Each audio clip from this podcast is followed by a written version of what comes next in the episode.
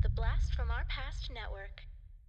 Hi, all. Well, this is the composer, Richard Band. You might have heard music from a few of my films, like Reanimator and uh, From Beyond and Terror Vision. But right now, you're listening to Podcasting After Dark, a killer, killer show. Lock your doors, close your windows, turn out your lights, for chills and thrills await you. It's time for Podcasting After Dark with your hosts, Corey Stevenson and Zach Schaefer. Stay with a friend, say your prayers as grisly ghouls close in to seal your doom. Tonight's episode, Mutant, starring Wings Hauser, Bo Hopkins, and Jodi Medford. Welcome to a mutated episode of Podcasting After Dark. I'm one half of the uh I'm gonna be the I'm gonna be the mic of this group, uh and and it's me it's me Zach. Uh joining me as always is my buddy Josh, aka Corey Sleazy C Stevenson. What's up, Corey? Corey Hauser, if you will. Corey Hauser. I your, dude, your I Wings have long lost brother. Yeah, dude, I have Wings Hauser's hair if I let it grow out. And you know what I love the most about Wings Hauser? He shows that people with gigantic heads can be movie stars. Oh, touche, touche. And I, I think that um, you know, Lee Lee. Uh, girls just want to have fun. Montgomery, I got his hair in this, and you uh, got his rockin' bod too. Hey, I'll take the I'll take the rockin' bod. I'll take it. Do you yep. now? Do you have the the chest hair, the the body hair to go with it? Oh, I've got I've got the upper chest hair right on the pecs. Gotcha. So, okay. And then the treasure trail, and uh, as they say, whoever they say is. Or was. Ooh, this is, this episode is going to go off the rails right away. Um, and it's and it's already horny as hell. Okay, folks, if you haven't guessed already and haven't listened to the uh, or looked at the, the show notes or whatever, just jumped right in and listened to it, we are reviewing uh, on today's episode the nineteen eighty-four horror, sci- I wouldn't call it sci-fi, the horror thriller. E- e- I, I figured sc- it was like a, an eco-horror. Yes, it, it like the nineties G I. Joe Eco Warriors. Yeah. This is the nineteen eighty-four eco horror film Mutant, starring, well, we'll get into the cast in a minute and directed and all that stuff. But first and foremost, right off the bat, let's just talk about the cover art for this poster, yeah. for this film. I can I can do that easily. First off, I'll just say I have never seen this movie, but I always Whoa. remember the V H S cover. Uh, always passed it by, and the the Blu-ray that, that you got us. I get. I think there's. So my understanding is there's two sort of movie posters for it. One of them has the alien sort of face on it, um, and I think that's the cover I remember from the V H S stores and everything. Uh, and of course, it is the most misleading cover that's ever existed because there is no alien creature in this movie at all. Yeah. So um, my exposure to this film, really quick, I, I saw it on Creature Feature Saturdays on. Um, T V twenty in Detroit. Uh, it was it was a staple there, and didn't know what the poster looked like, and then would see it at the video stores all the time when I moved out to California, not remembering that I had seen it, you know, with commercials and bits and pieces here and there. And the bo- the poster or the box art always fascinated me. I thought always thought it looked really cool. Then I turned it over to the back, and they show one of the zombies uh, from the, the mutated zombies from the movie, and I'm like, that doesn't look like an alien. That's this is, and in fact, yes. Uh, spoiler: there are no aliens in this movie. However, there are zombies. There are pus-filled hands, uh, and a whole lot of Wings Hauser. So, if you haven't guessed already, and I'll just go ahead and jump in and say it, um, we're doing a Wings Fest on my end for quite a few episodes yeah. of Podcasting After Dark. Yeah, I have a few, um, I have I have about three wrapped uh, Blu-rays here. Uh, all of them have Wings on them. And if you guys remember when I did the unboxing video for this, I wasn't quite sure because, you know, one movie doesn't constitute a a, a marathon. So I wasn't sure. And I knew it was going to start something, but I wasn't sure what it was. Now I do. I mean, I, I knew it like sort of after I recorded the video because I looked down and saw the, the Wings. I was like, oh, I'm an idiot. It's all Wings. It's Wings Hauser. So I'm excited, dude. We are yeah. getting into Wings, baby.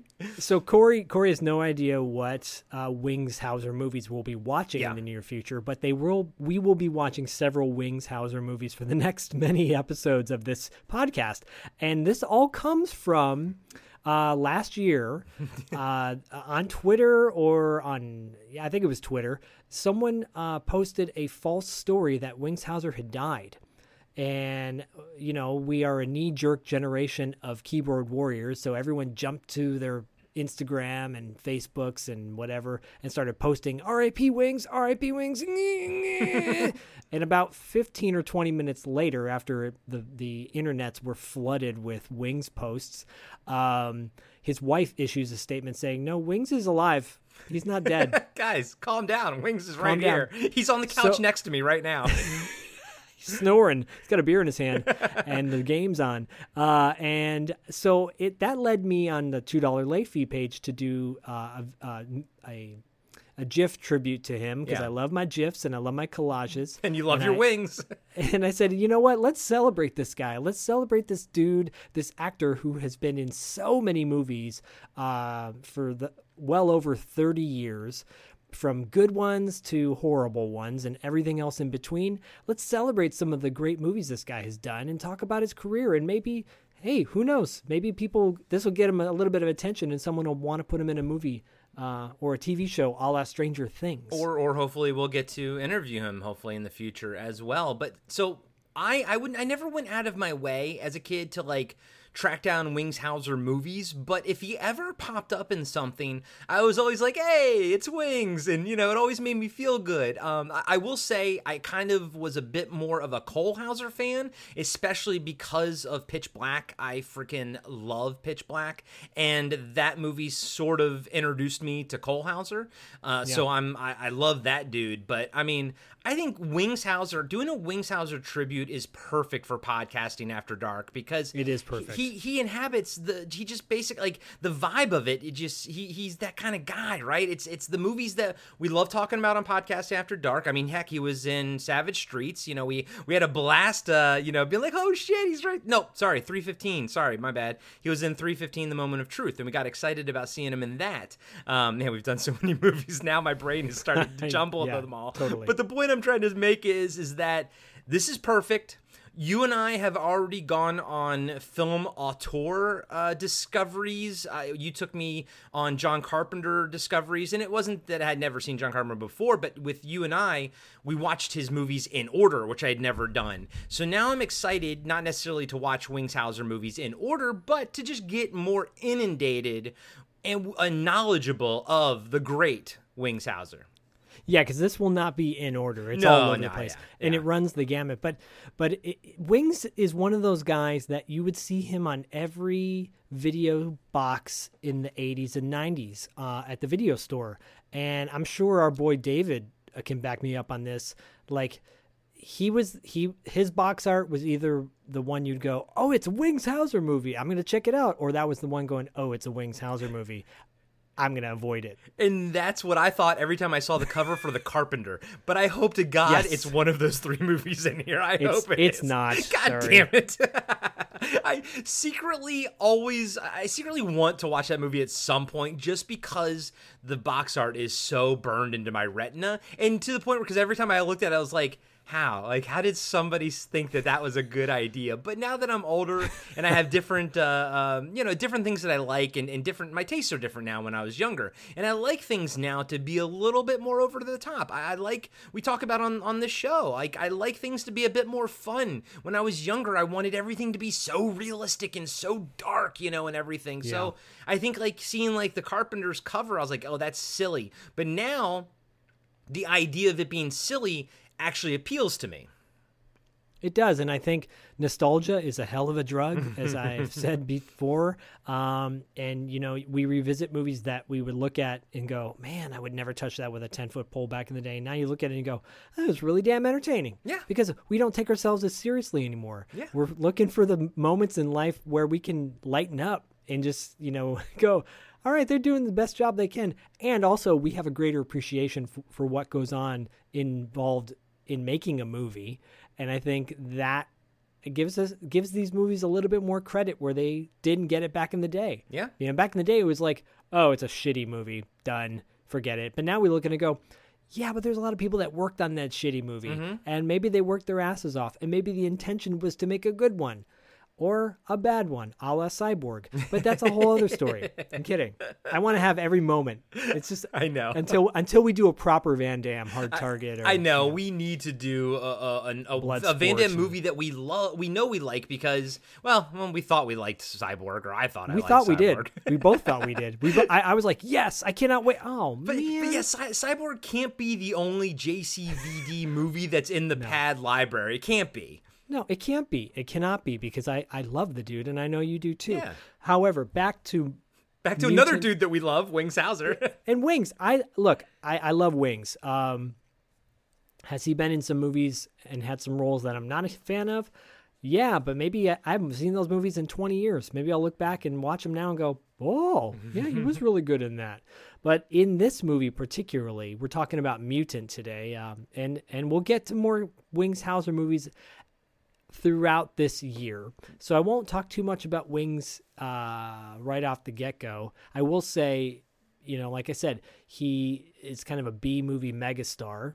Uh, and he, but he's also done like Academy Award contending films as well, like A Soldier's Story. But Wings Hauser has had quite the career.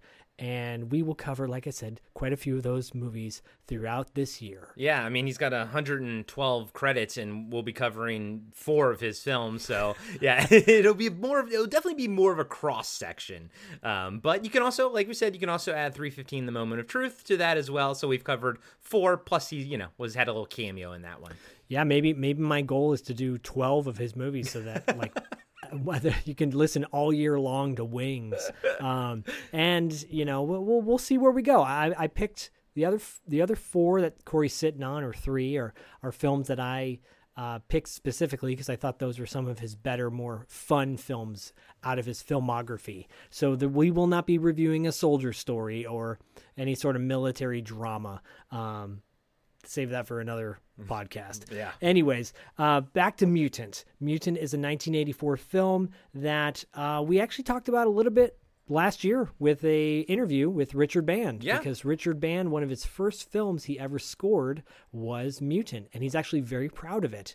And I believe he's selling the vinyl on his website. Um, there's, I know there's a vinyl reissue of Terror Vision, but I think he, there might be one of Mutant. Nice. If not, there will be, which is pretty badass because this score is fantastic. Didn't he talk about that on the interview, specifically the the Mutant uh, vinyl? I think, yeah, he did talk about that. I think that. He did, yeah, yeah. And if you haven't listened to that interview, and if, if you'd like to become a Patreon subscriber, please do so uh, by checking out our Patreon page with exclusive interviews with Richard Band, music composer, Mark Ralston from Aliens, Stephen Jeffries from Fright Night. The list goes on and on and on and on and on. Uh, and the list is going to keep getting on and on and on because we just finished an interview with Jesu Garcia. And if you don't know who he is, he's Nick Corey from Nightmare on Elm Street. Um, but yeah. Check that out. That's coming soon, and along with Scott Valentine and a couple more guests that Corey and I will be recording with very shortly. And they're uh, they're amazing. I mean, not that the other ones aren't, but my God, what we have in store is a lot of fun. So yeah, definitely, yeah. definitely check those interviews out. We we we're very proud of each and every one of them. Um, but back to Richard Band, I very much enjoyed the score for this film. I thought the score was fantastic. Uh, especially for a, cons- a low-budget yeah, film. Yeah. It has a big-budget feel. Um, he is such a talented composer, obviously. That's why we had him on the show. Otherwise, we would have been like, why are we having Richard Band on the show? Um, but yeah, Mutant.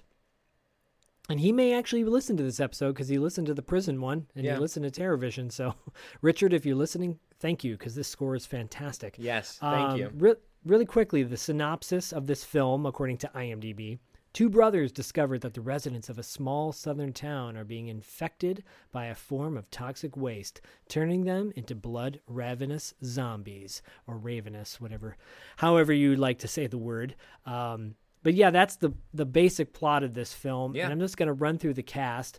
Wings Hauser, obviously, is the star of the film uh, in all his mad hair glory, and Bo Hopkins... Uh, Bo Hopkins is second billed in this. He plays Sheriff Will Stewart. Um, if you don't know who Bo Hopkins is, well, Corey's got three words for you. I'll, I'll, it'll be four. The motherfucking Wild Bunch, baby. If you yes. if you make motherfucking one word.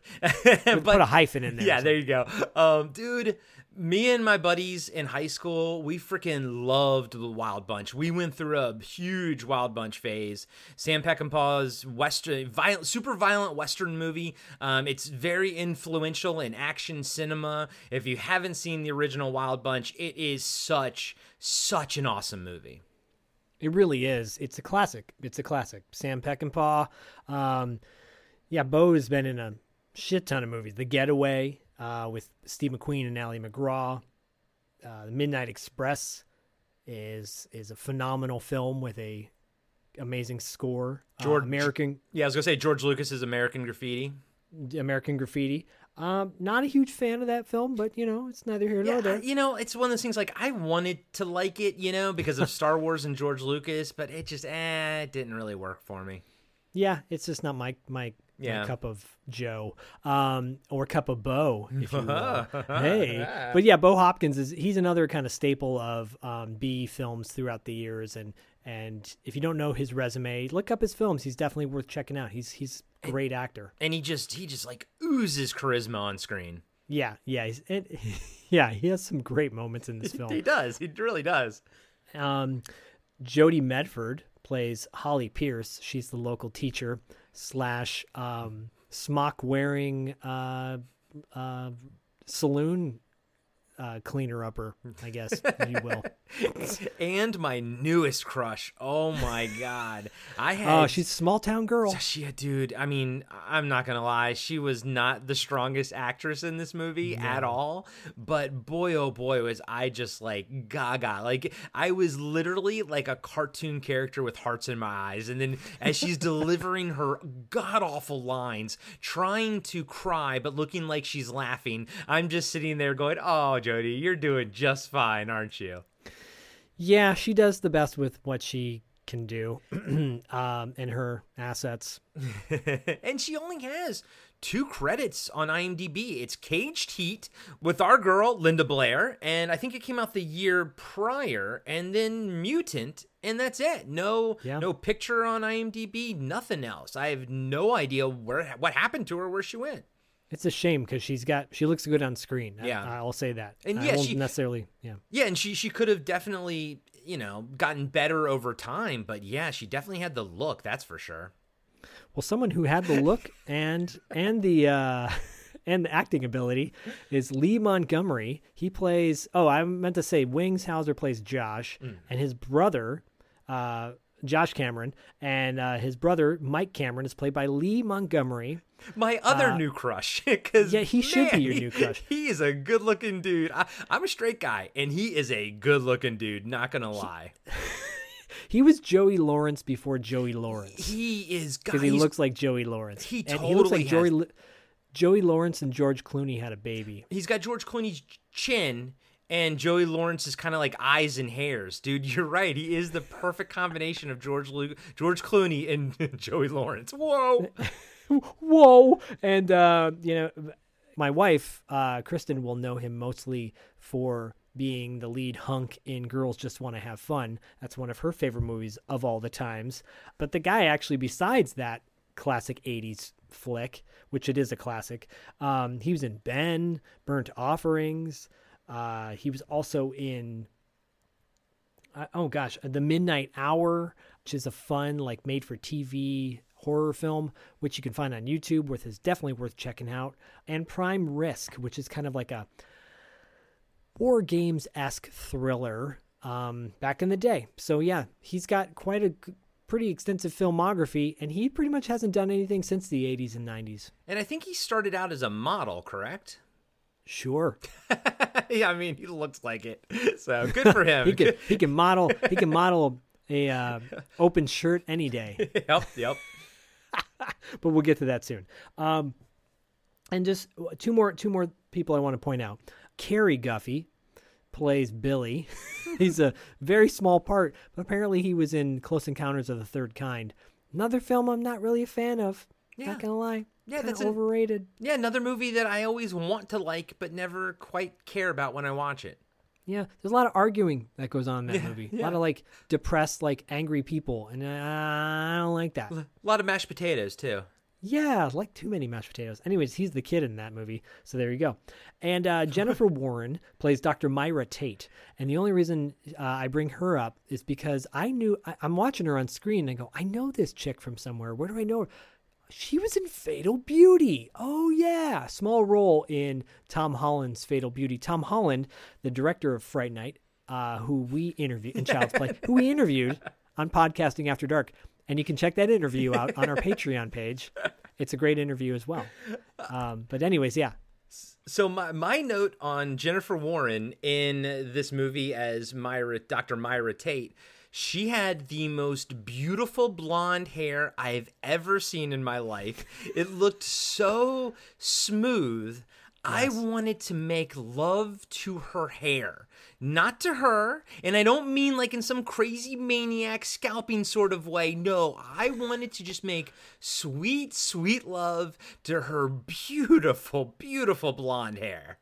I, I, I don't think you could interpret that other than gross and sleazy. So, but you know, th- th- this wouldn't be Podcasting After Dark if uh, we sleaze. Didn't have a little bit of the sleaze. And, and so um, I want to point out that the the guy who directed this, his name is John Bud Cardos. Um, and he's an, according to his I M D B, he's a versatile and underrated B-movie director. Renaissance man, sorry. His his profile photo is one of the girls from one of his movies. Um, apparently he he did transportation for Memento.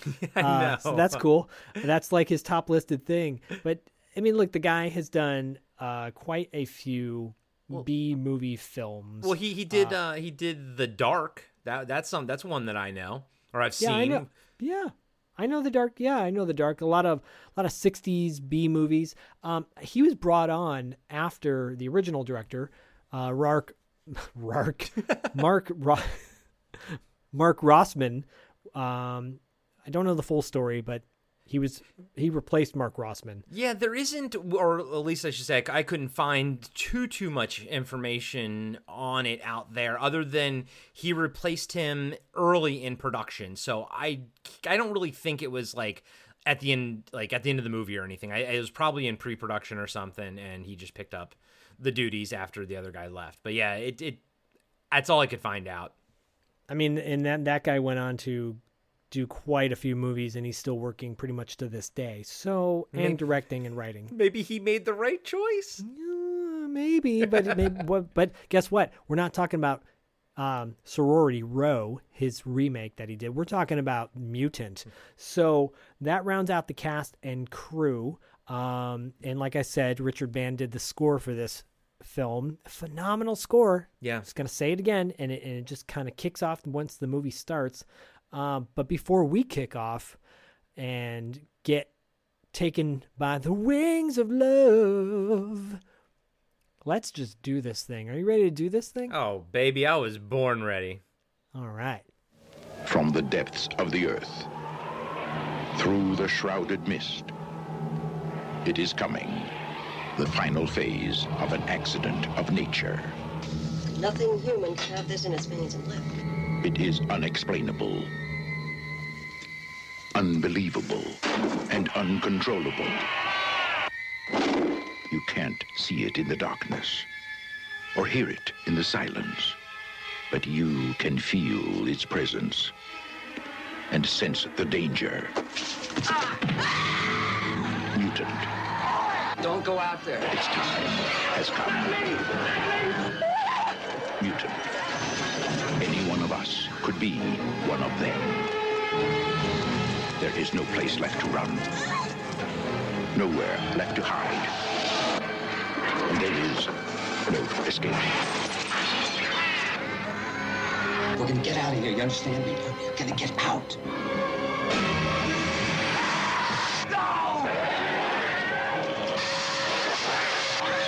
Man's deadliest threat would not come from the skies. Mutant.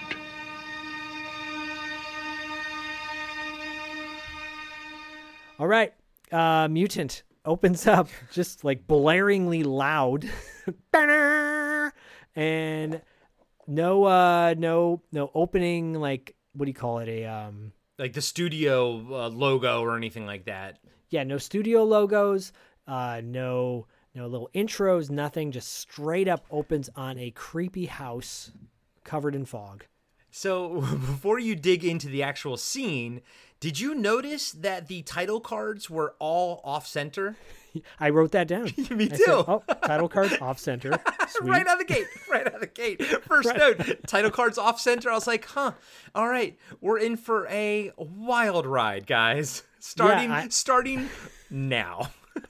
I said, I said, eerie, loud music playing, opens on a house, guy foggy, guy approaches, off-center title cards. Off-center title. It's like, and I love how it's so matter of fact by you. You're like, yep, off-center title cards. But you know hey. what? But guess what? Still better than Split Second.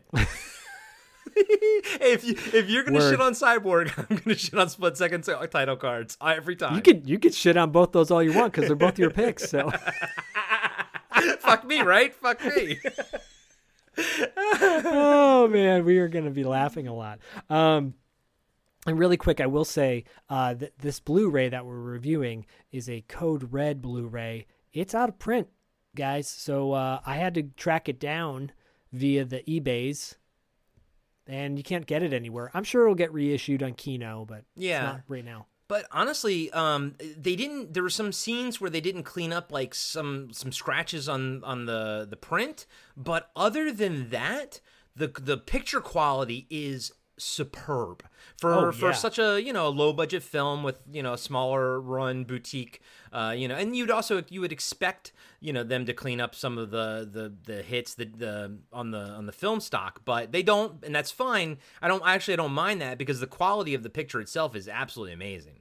It is, it is, and you know my only critique, and this is the only critique I ever have on these discs, is there's no subtitles, mm. unfortunately. Uh, but you know it, it's so I may need a little bit of help from Corey if if I forgot a line. I, I I was like trying to piece together certain things they said to each other, and, but I don't think it's gonna we're not gonna miss a beat as far nah. as that's concerned. Nah. So, movie opens with this creepy house with fog, uh, and there's a dude creeping around with a flashlight, and he's walking around the property, look inspecting it. And you don't know what he's up to, but he walks over to this hole in the ground where there's this yellow ooze leaking out of the ground. He fills up this little jar with a sample of it, uh, and then goes to the cellar of the home right after that. And I just wrote down Richard Band because the music is so, that's when this name flashed up, yeah. and I'm like, this score is fantastic. Um, he goes into the cellar, turns on a light. It's, it's super creepy. I, I, I, I cannot stand creepy basements. That just after watching People Under the Stairs, it just reminded me of how creepy basements can be and what is lurking down there and this unknown. Um, a door opens while he's down there and an arm pops out. And when the arm pops out, it's got a slit in the hand, mm-hmm. like a, almost like a mouth, and yeah. it's leaking that yellow ooze. Um, he's backing up sort of. He, he walks into someone. Uh, he screams, and the person lifts him up off the ground, choking him, and you hear him getting choked. And as he's choking, he drops to the ground, and fog comes out of his mouth. Or, like, smoke, yeah. you know? It, yeah. And you're not sure what happens. It, That's end of scene one. Yeah. Honestly, the prologue, very strong opening. I very. I thought this was very well done, and to be truthful, it wasn't until my second viewing that I realized he was the environmental agent that they mentioned at the very end of the film, how there was one that went missing uh, during all of this. It was like in a news broadcast, and uh, right now, I didn't even put it together when I was watching it the second time. It was right now when you were talking and you mentioned he went down and he grabbed a vial and, and of that that crap. And that, that's what I was like, oh, yeah, that's actually pretty fucking smart to have that as a callback at the very end of the film. Well, first of all, you were first time you watched this, you were stoned. Yes, so, very much so. so. And, and so. I was texting Zach like play by play as I'm watching it with pictures and everything. I honestly, I had a blast watching it the first time. Oh, I mean, I took that as such a good sign. I'm like, oh, cool, he's enjoying it. This yeah, is great. Yeah. Um, But yeah, he's an E P A guy. They reveal that at the very end of the movie in the in, in the newsreel, uh, in the news overlay or yeah. the narrator or whatever. Um, but but at this point, you don't know who he is. Right. At this point, you just think, okay, he's just some bizarre guy on somebody's property. And, and that was also Missus Mapes' house too, right? The it was Missus Ma- yeah. It is Missus Mapes. Yeah. Um, but we don't know that yet. Exactly. Either. Yeah. We do know that in in about fifteen minutes. Uh, but for us, probably an hour. Um, you, you know how we do, baby. That's how we roll. So from there, we cut to the daytime. Uh, two dudes driving down the uh, highway road in a sweet convertible. It's Josh and Mike. Not wearing any seatbelts at all. No, because this is nineteen eighty-four. We didn't give a shit back then. We Apparently, the, the seatbelt law didn't really kick in until the mid to late eighties. Yeah, it's um, crazy when you yeah. think about it. It is crazy because it was like, do you want to die? Okay, sure, but do you want your, everyone else to die? No. An insult to injury, Wings Hauser is driving with headphones on. That is also against the yeah. law as well. So Wings has got these sweet headphones on while Mike is reading a map, his brother Mike, and uh, he's get, Mike's getting frustrated and he said he's, he's lost and he doesn't know where they are. And Josh is like, relax, you know? I took you out of the city to forget about the sweet... I took you out of the city to forget about that sweet little girl. And I'm like, wait, sweet little girl, little girl. Okay. They're already getting a creeper category. Cause let's face it, folks, the eighties were like, well, how old is she? I mean, w- Wings hitting on Holly later on. I mean, he looks twice her age. So yeah. Yeah. So Wings makes this, you know, says this thing, well, I took you out of the city to get your mind off that sweet little girl. And Mike is like, well, she didn't dump me. And uh, and he's like, just keep your eyes on the road, okay, as they're driving. And and Josh starts messing with him. He's like, I can drive without, I can drive with my eyes closed. And he starts driving with his eyes closed. Yeah. Stupid. And, and also we should mention, uh, I believe it's a Camaro, but it's an awesome fucking car. And it's convertible. And it's a yeah. shame what's going to happen to it. But it is it's, sweet a, it's a sweet ride, man. So he's swerving on the two-lane highway. And there's a truck coming down the road and he almost hits. And you see that it's a truckload of rednecks right right from the get-go. Yeah. And um, they don't get hit. He doesn't get hit. And uh, and then they drive off, right? And then after that, Mike's all freaked out. And, and Wings is like, you know, I got this doctor friend of mine. Uh, and he says, an encounter with death is like an encounter with life. And I'm like, if that came out of anybody else's mouth, I would have believed it. Wings' mouth, maybe not so much. Right and, after that, yeah, go ahead. And, and by the way, he's, he, you know, what's going to happen with the rednecks and everything, it is Wings' fault. Like, he's he was the dick in this opening scene here, and I found it to be very interesting that our main protagonist, we're seeing him in a very dickish light in the opening scene. I wrote down, I wrote that down, and I also wrote down when there's a major tonal shift character-wise with these guys, because there is. Like, yeah. Suddenly, he just changes. But yeah, he's being a dipshit. He almost hit a truck. I get that. It was stupid. But did he anticipate that the truck would turn around yeah, and yeah. rear-end them really hard and fuck up their car? No, because that's what happens next. They get rear-ended by this truck, these rednecks in the truck, and then and the rednecks start ramming them like crazy, and they're trashing the back of this convertible. Like yeah. it's just caved in at this point. I'm just like, oh, that sweet ride. The rednecks drive right next to the boys on the road, and they're trying to knock them into a knock them off the road, and they do. They drive them into a ditch. They drive into the ditch, and the car is like stuck down there. Yeah, it's it, what's like. I mean, it's it's. It's kind of like a more of a creek, I guess. It's a creek, yeah. yeah. It's, it's bigger exactly. than a ditch. But yeah, the front end of the car is pretty much submerged. Yeah, this car is pretty much totaled, I yeah. think. Yeah. Um, and, you know, Josh is rightfully pissed because, look, yeah, he swerved and he was a dick, but that's a real asshole move to swerve them off the road, which is what they did. He wants to fight them, and the guys get out and they're like, "What's the matter, city boy? Your car get a little accident." And we don't know who this guy, the leader of the rednecks, is yet. We will. His name's Albert. Yeah. Uh, and he's giving him shit, and they're kind of going back and forth. And Josh is like, Josh wants to fight. He wants to throw down. Understandably so. And Mike's like, "Come on, Josh, knock it off. Let's get out of here, okay?" Yeah. And Mike is Mike's a bit passive sometimes. Well, he's super. passive when it comes to, like, wanting to fight people, but when it comes to, like, solving a murder, he's not passive at all. Yeah, because he probably reads a lot of Hardy Boys books. I think so. um, which was big back then. Anyways, Mike is Mike's pissed off at Josh, blaming him about the whole thing. And I get that, but yeah. I think it's a little bit of like the redneck shouldn't have knocked him off the road, yeah. right? So from there, cuts to the dudes, Josh and Mike, walking down the road, walking down the highway. Um, they walk by a sign that says property of New Era Corp, research for a better tomorrow, and... it says, "Keep out. Trespassers will be prosecuted," and that's slashed out, and it says, "Shot." And there's so you get southern, the sense that, and there's southern hospitality for you. Yeah, right. That's what Josh says. My, my note, hospitality. My note here is, if I had a rockin' bod like Lee Montgomery, I'd wear my shirt open all the time too. That's my note. Yeah, because it's hot as it's hot as hell, and Lee's got his open shirt because you know that's how you roll when you're twenty years old and got rock hard abs. And it's nineteen eighty-four. nineteen eighty-four. Um, from there, they, they try to flag a, a, a, a car down, and shit, Mike almost gets hit by the car, like literally. Uh, and Josh is like, you know, I can do this. I can, I can, I can, I can get somebody to stop. And he does the same thing to a truck. The truck almost hits him, even closer this time. Beautiful pickup truck, by the way. Beautiful old school pickup truck. Truck swerves out of the way. Driver gets out and he says he didn't see him, which is really funny because you can't miss yeah. Wings Hauser. He's like six foot five. Yeah, seriously. With his crazy wild man hair. Yeah, with another like five inches of hair. Turns out the dude's name is Mel, and he offers to give them a ride um, to the nearest town. And they get in the truck, and Mel's got a big old shotgun hanging in the back of his uh, back of his truck, and and Josh is like, "Oh, You, you hunt with that thing?" And he's like, "Yeah, I hunt, you know, whatever I can get, whatever I can hunt."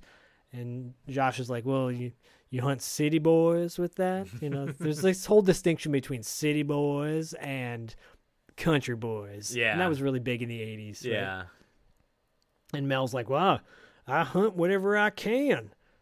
Shoot, little green man." And then now I'm like, oh, maybe that was a little bit of a nod. Maybe the original intention was this movie was going to be about aliens. Yeah. Budgetary restrictions caused them to change it up. A- aliens or perverts, because he also hunts perverts. So, yeah, one of the two. I think they, they layered the dialogue so that they could play with whatever whichever one they wanted to. They landed on zombies. So, unfortunately, it wasn't perverts or Martians. They landed on zombies. Martians, perverts, perverts, yeah, Martians. It's all the Babcock, same. Fitch. Fitch, Babcock. What did he know, bitch? So from, yeah, he uh, Mel says, you know, the last folks that came through here just disappeared. I guess and he was was he referring to the E P A guy, probably, right? I think I think so. Yeah, yeah, yeah. Uh, we'll, we'll we'll get back to Mel later on in the movie. Surprisingly, right? uh, surprisingly, surprisingly for me, I was like, "Oh, really? That's cool." Yeah. And a lot of little callbacks here that were, I give it the movie credit. You know, honestly, after the second viewing, the script is actually a lot tighter than I really thought it was, or was going to be, or has any right to be. To be honest with you. Yeah, it's a smart script. It is. It's a smart script. Yeah, yeah, for sure.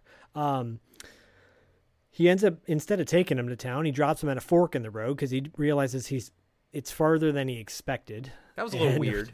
Which is weird. It was like, okay. He goes, "Sorry, guys, I got to drop you off right here." So he drops him off at the fork in the road, and he says to get a move on because it's not safe past dark.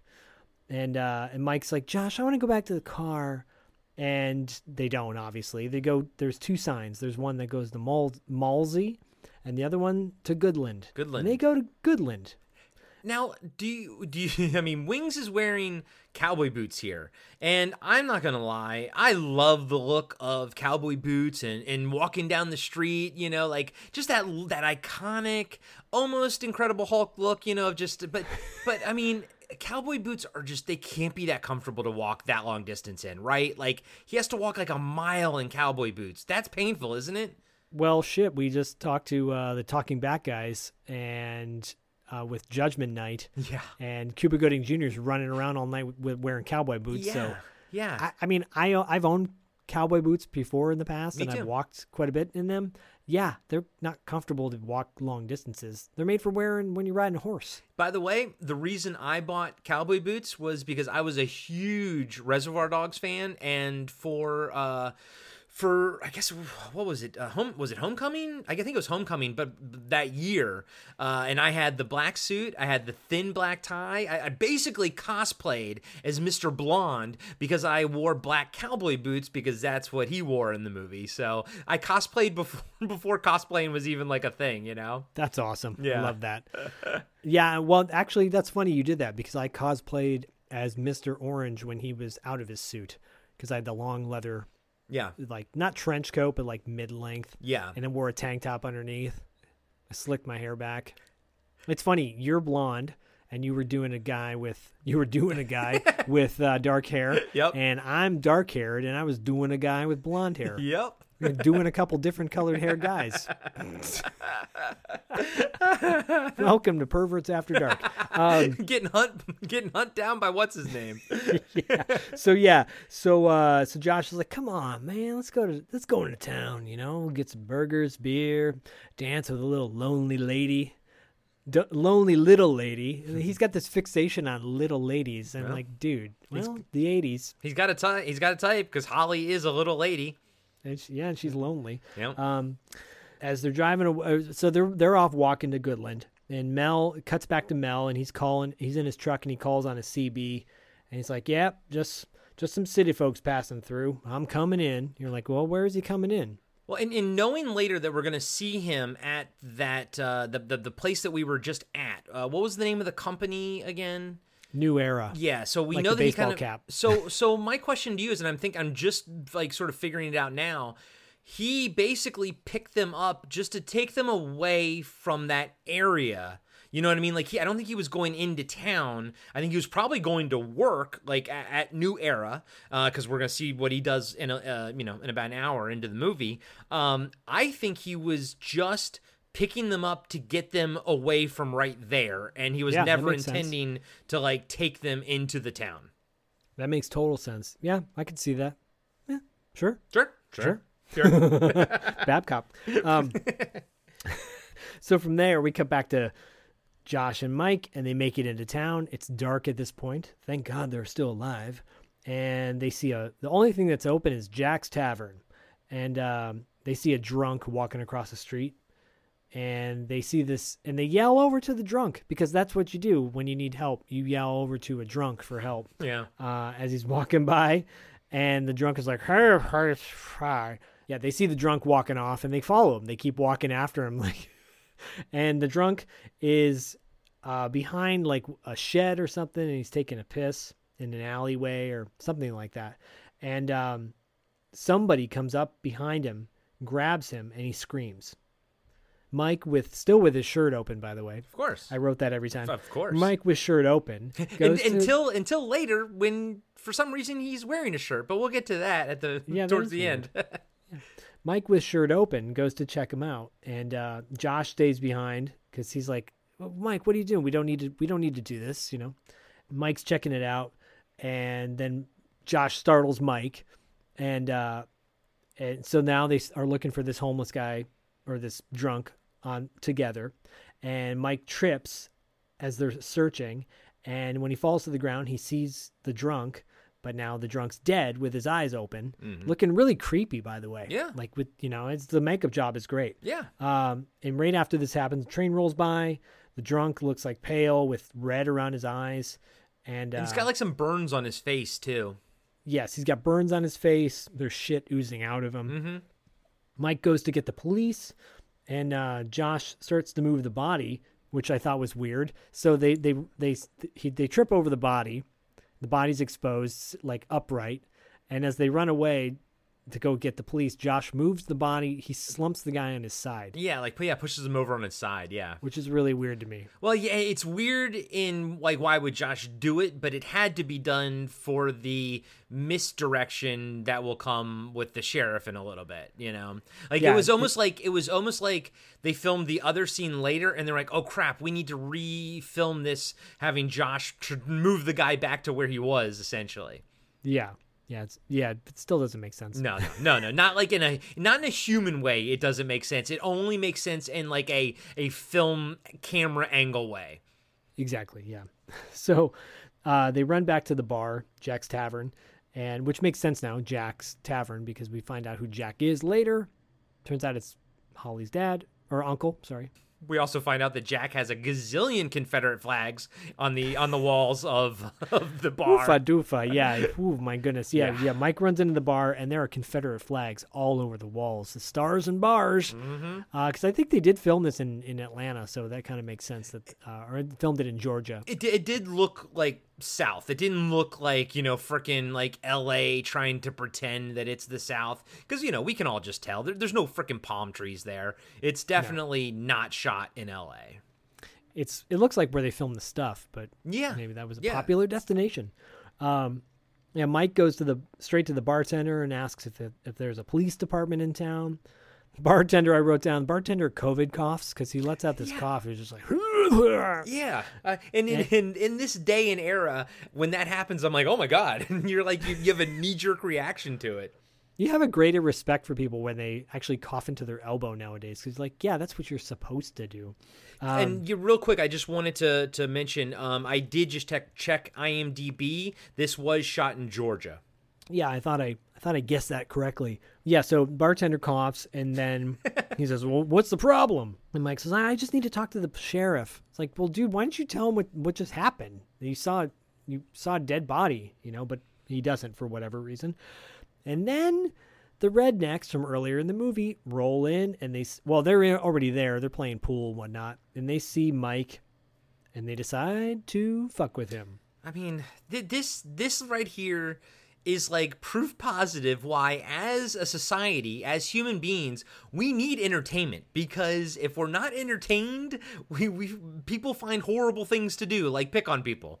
Yeah, and that's exactly what they do with Mike. Yep. They just pick on him. Uh, the bartender's like, hey, lay off. And they're like, you stay out of this. You know, it's that guy, Albert, the lead, with his ne'er-do-wells. He's got like three, he's got like two dudes and a, and a chick with him. And, and, He's he's not like, as an actor, he's not unattractive, but his girl that's hanging on him is a lot hotter than he is. I'm like, geez. Yeah, I'm kind of surprised, actually. Maybe he's his cousin. Who knows? You're right. Um, yeah. yeah. So, oh, by the way, when when uh, when I think I think when Mike walks in, um, there's a there's a nice rear end over by the jukebox in, in some in some eighty nice eighties pants. I have to revisit that. Um, Finally, Josh rolls in, and he see, and he says, you know, that's my brother you're messing with. And uh, he's like, look, we just want to make a phone. Actually, Josh is trying to be cool. Yeah. Josh is like, look, we just want to make a phone call. And the Albert's giving Josh shit. And he's like, I'm going to teach you a lesson. I'm going to teach you all a lesson.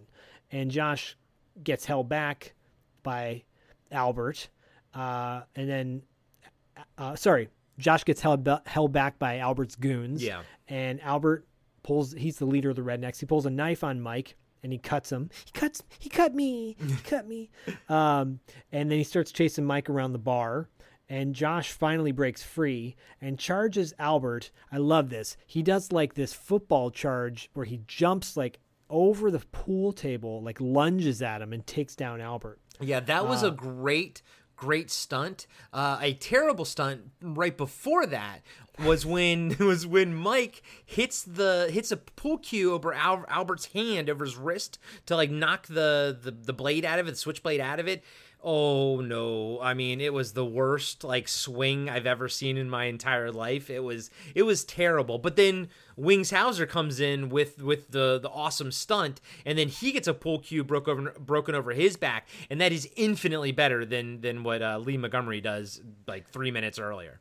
Yeah, it looks a lot more effective. Yeah. And then you're about to get another great uh, action shot of Mike when he starts punching. Mm-hmm. Yeah, like the weakest that... punches I've ever seen on camera. I know. My entire life. I know. It's just it like is... it's it's so weird because like Mike looks like he should be the action guy, and he's not. And I'm wondering if honestly it's his modeling background, where he probably doesn't want to like get into like as an actor, he doesn't want to like get that physical with it, because he's probably was like he needs to take care of his, his looks, because he's he's he's a good looking dude. Whereas Wings, he jumps through the hair with his fucking head first, that giant head just propelling him through the air, and it's great because I I think it I don't think it's a stunt double. Just like yeah. later when he um goes up the rope or whatever, I don't think that was a stunt double either, because how many freaking stunt doubles are out there that are like six two with like the same body body type and the same hair as Wings Hauser has, you know? He's he's got some great moves. He got, does. I'm he not going to deny that. And he, throughout this movie, he's he shows off his his killer moves.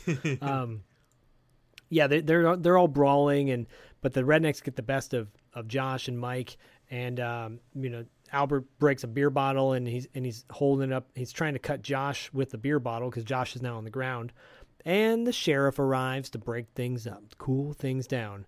Everybody backs off. Sheriff goes and gets a drink. Yeah. And uh, and Albert walks over and he's like, "Oh, that's right, Sheriff. Suck it down so you can forget that they screwed up. That you suck it down so you can forget that you they screwed up in the big city. But I ain't gonna forget you two boys." And he walks off, right? The bartender gives Josh a bandana because he's like, "Hey, do you have something for my brother's cut arm?" Yeah. And he goes and gives him like this dirty used bandana dirty, dirty bandana, bandana. to wrap, a, wrap around Mike's big giant cut in his arm, and uh and he's like, "Look," Jo- Josh says, you know, to the sheriff, can you can we take my brother to a doctor?" And Mike's like, wait wait "but what about the dead body?" Of course, there's a dead body uh there's a dead body out there by the dumpster. And the sheriff's like, "Oh, dead body." And uh they go out to the dumpster, and Josh looks annoyed. He's just like, "I don't want to get involved," you know? Of course. I don't, uh, I wouldn't want to either, man. They see a body where the, the guy was originally, but it's another dude who is drunk. Some guy named Harv. Yeah. He's like, "Oh, hey, Sheriff." He's great because when he gets up, you know, because the sheriff is like, "Come on, Harv, time to go home." And Harv's like, "I thought I was home." And as he's getting up, he's like, "Nice to meet you," to the to Josh and Mike, and goes the wrong way. And the sheriff's like, no, no, turn around this way. And as he's walking past Josh and Mike again, he's like, "Nice to meet you too." And I was like, you know what? That was good. All of this was fucking good. I, I appreciated all of that right there. I, you know what? I love like old school drunks, like like in movies, you know what I mean? Just like this yeah. kind of drunk, the, the oh, yeah, happy ones, the, the hey, I'm just I got the bubbles coming out of me like the old cartoons, you know, type of thing. I my favorite drunk is the guy. He's also in They Live, but he's in um, Escape from New York when mm. he's like, "They told me when I put this on, I'd be president. I knew I hail to the chief." I love that one. Yeah, I know who you're talking about. So yeah, I love a good drunk as well. Um, and the sheriff is like, "Look, you know, why don't we, there's your dead body." And Mike's like, "Well, that's not no, that's not who, that's not who was there." And the sheriff's like, "Look, let's get you fixed up and get you out. I want you out of town by the morning." Because he doesn't want no rebel rousers in town. No. Um, they leave the scene. But the sheriff, as they're walking away, I like this. He turns around and he spots a yellow jizz on the ground. Yep, uh, the yellow jizz. And uh, and he scoops him up in a little film canister that he's got. Like a little metal pop yeah. canister thing. And uh, which is smart. Yeah. It's cool because he, he's still good. He's still a good cop. Yeah. They go to Doctor Myra Tate's office. The doctor in town. Doctor, doctor. Doctor, doctor, doctor, doctor, doctor. doctor. She's fixing Spies up. Spies Like Us is great. I love that. I love that movie. She fixes up Mike and uh, and asks if they have a place to stay for the night. They don't. Obviously, they're, they're like, "No, we don't. We, no, we don't." And Myra says, you know, she asks the sheriff. He's like, "Come on, will you will you put them up in uh, Missus Mapes' for the night. And Will's like, look, no, I, I don't want to. He, he's kind of hesitant to do anything to help the two guys. And she's like, look, do me a favor. And, uh, and she says, I wouldn't have to ask if you were on the sauce, mm. you know, yeah, alluding that the fact that he's a drunk, which uh, he kind of is. He is. He is. It's kind of a weird exchange because you get the sense that they had a romantic involvement before. Yeah. And and he's like, he goes, basically says he's going to help her out. You know, he's going to help out the boys. And she starts talking about how her business, uh, the doctor's office hasn't been good. She's losing her patients ever since the new clinic was put up in town. She says, this isn't the favor that I asked you over three months ago for, you know, basically alluding that yeah, they broke up a, a little while back. Yeah. And, and he starts... Yeah, I was like, no, and it's cool because th- the whole time, and I didn't really pick up on it the first time, mainly because I was high. But it's there's this thing going on where the town is like people are just disappearing, and there's this like underlying like theme running through this movie where the doctor's like, where are people going? Like everyone's like sick, but no one's like concerned just yet. But there's something building. There's this thing happening, un- an undercurrent that I like. I like that kind of stuff where you don't come out and see it, but it's it's there. The the the character can feel it. The Doctor Tate, there's something happening. She can feel it. Yeah, and, and there's this kind of idea that there's this flu going around, that mm-hmm. everybody's got the flu, and that's why no one's around. Um, but also she's losing all these patients, and that and and I must. They don't call it out, but I think I feel like New Era built a hospital in town. That's what I, I, I thought as well. Like when she was, when you were saying about the new clinic or something, I think they also built that too. Probably, honestly, dude, this is very Resident Evil, like freaking yeah. t- like ten, fifteen years prior. It's, it's really interesting, but I, I get the sense that there's a bigger picture going on that the budget didn't allow to sort of get into, but they're, I, I feel like they're trying to make a, a, a big idea here. They're, they're playing with a big idea here. And that's that the, the, this, companies coming in and, and poisoning the land, and I do think you're correct. I think that new clinic has something to do with them as well, and they're basically building an infrastructure to the point where you could almost consider this a prequel to, to Raccoon City. Like maybe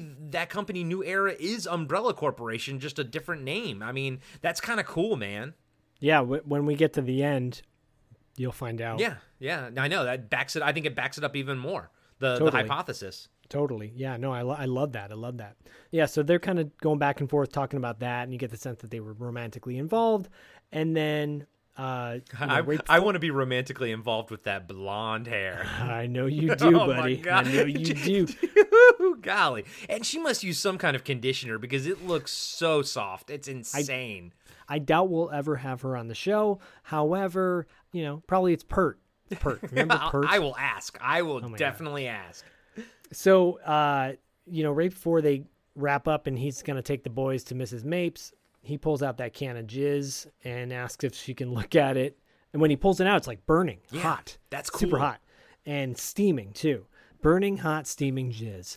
Uh, yellow jizz. Yeah, and, yeah. and so, um, which is, you know, they're, they're both kind of taken aback by that. From there, though, you cut to the sheriff dropping off Josh and Mike at Helen's, a k a. Missus Mapes' place. Uh, looks deserted, and and then that, I wrote down, is that the house from the beginning of the movie? Because yeah. I'm like, oh wait, that's got to be the house, and it is. It yeah. is the house from the beginning. Yeah, I, I uh, didn't piece we, that together the first time I saw it.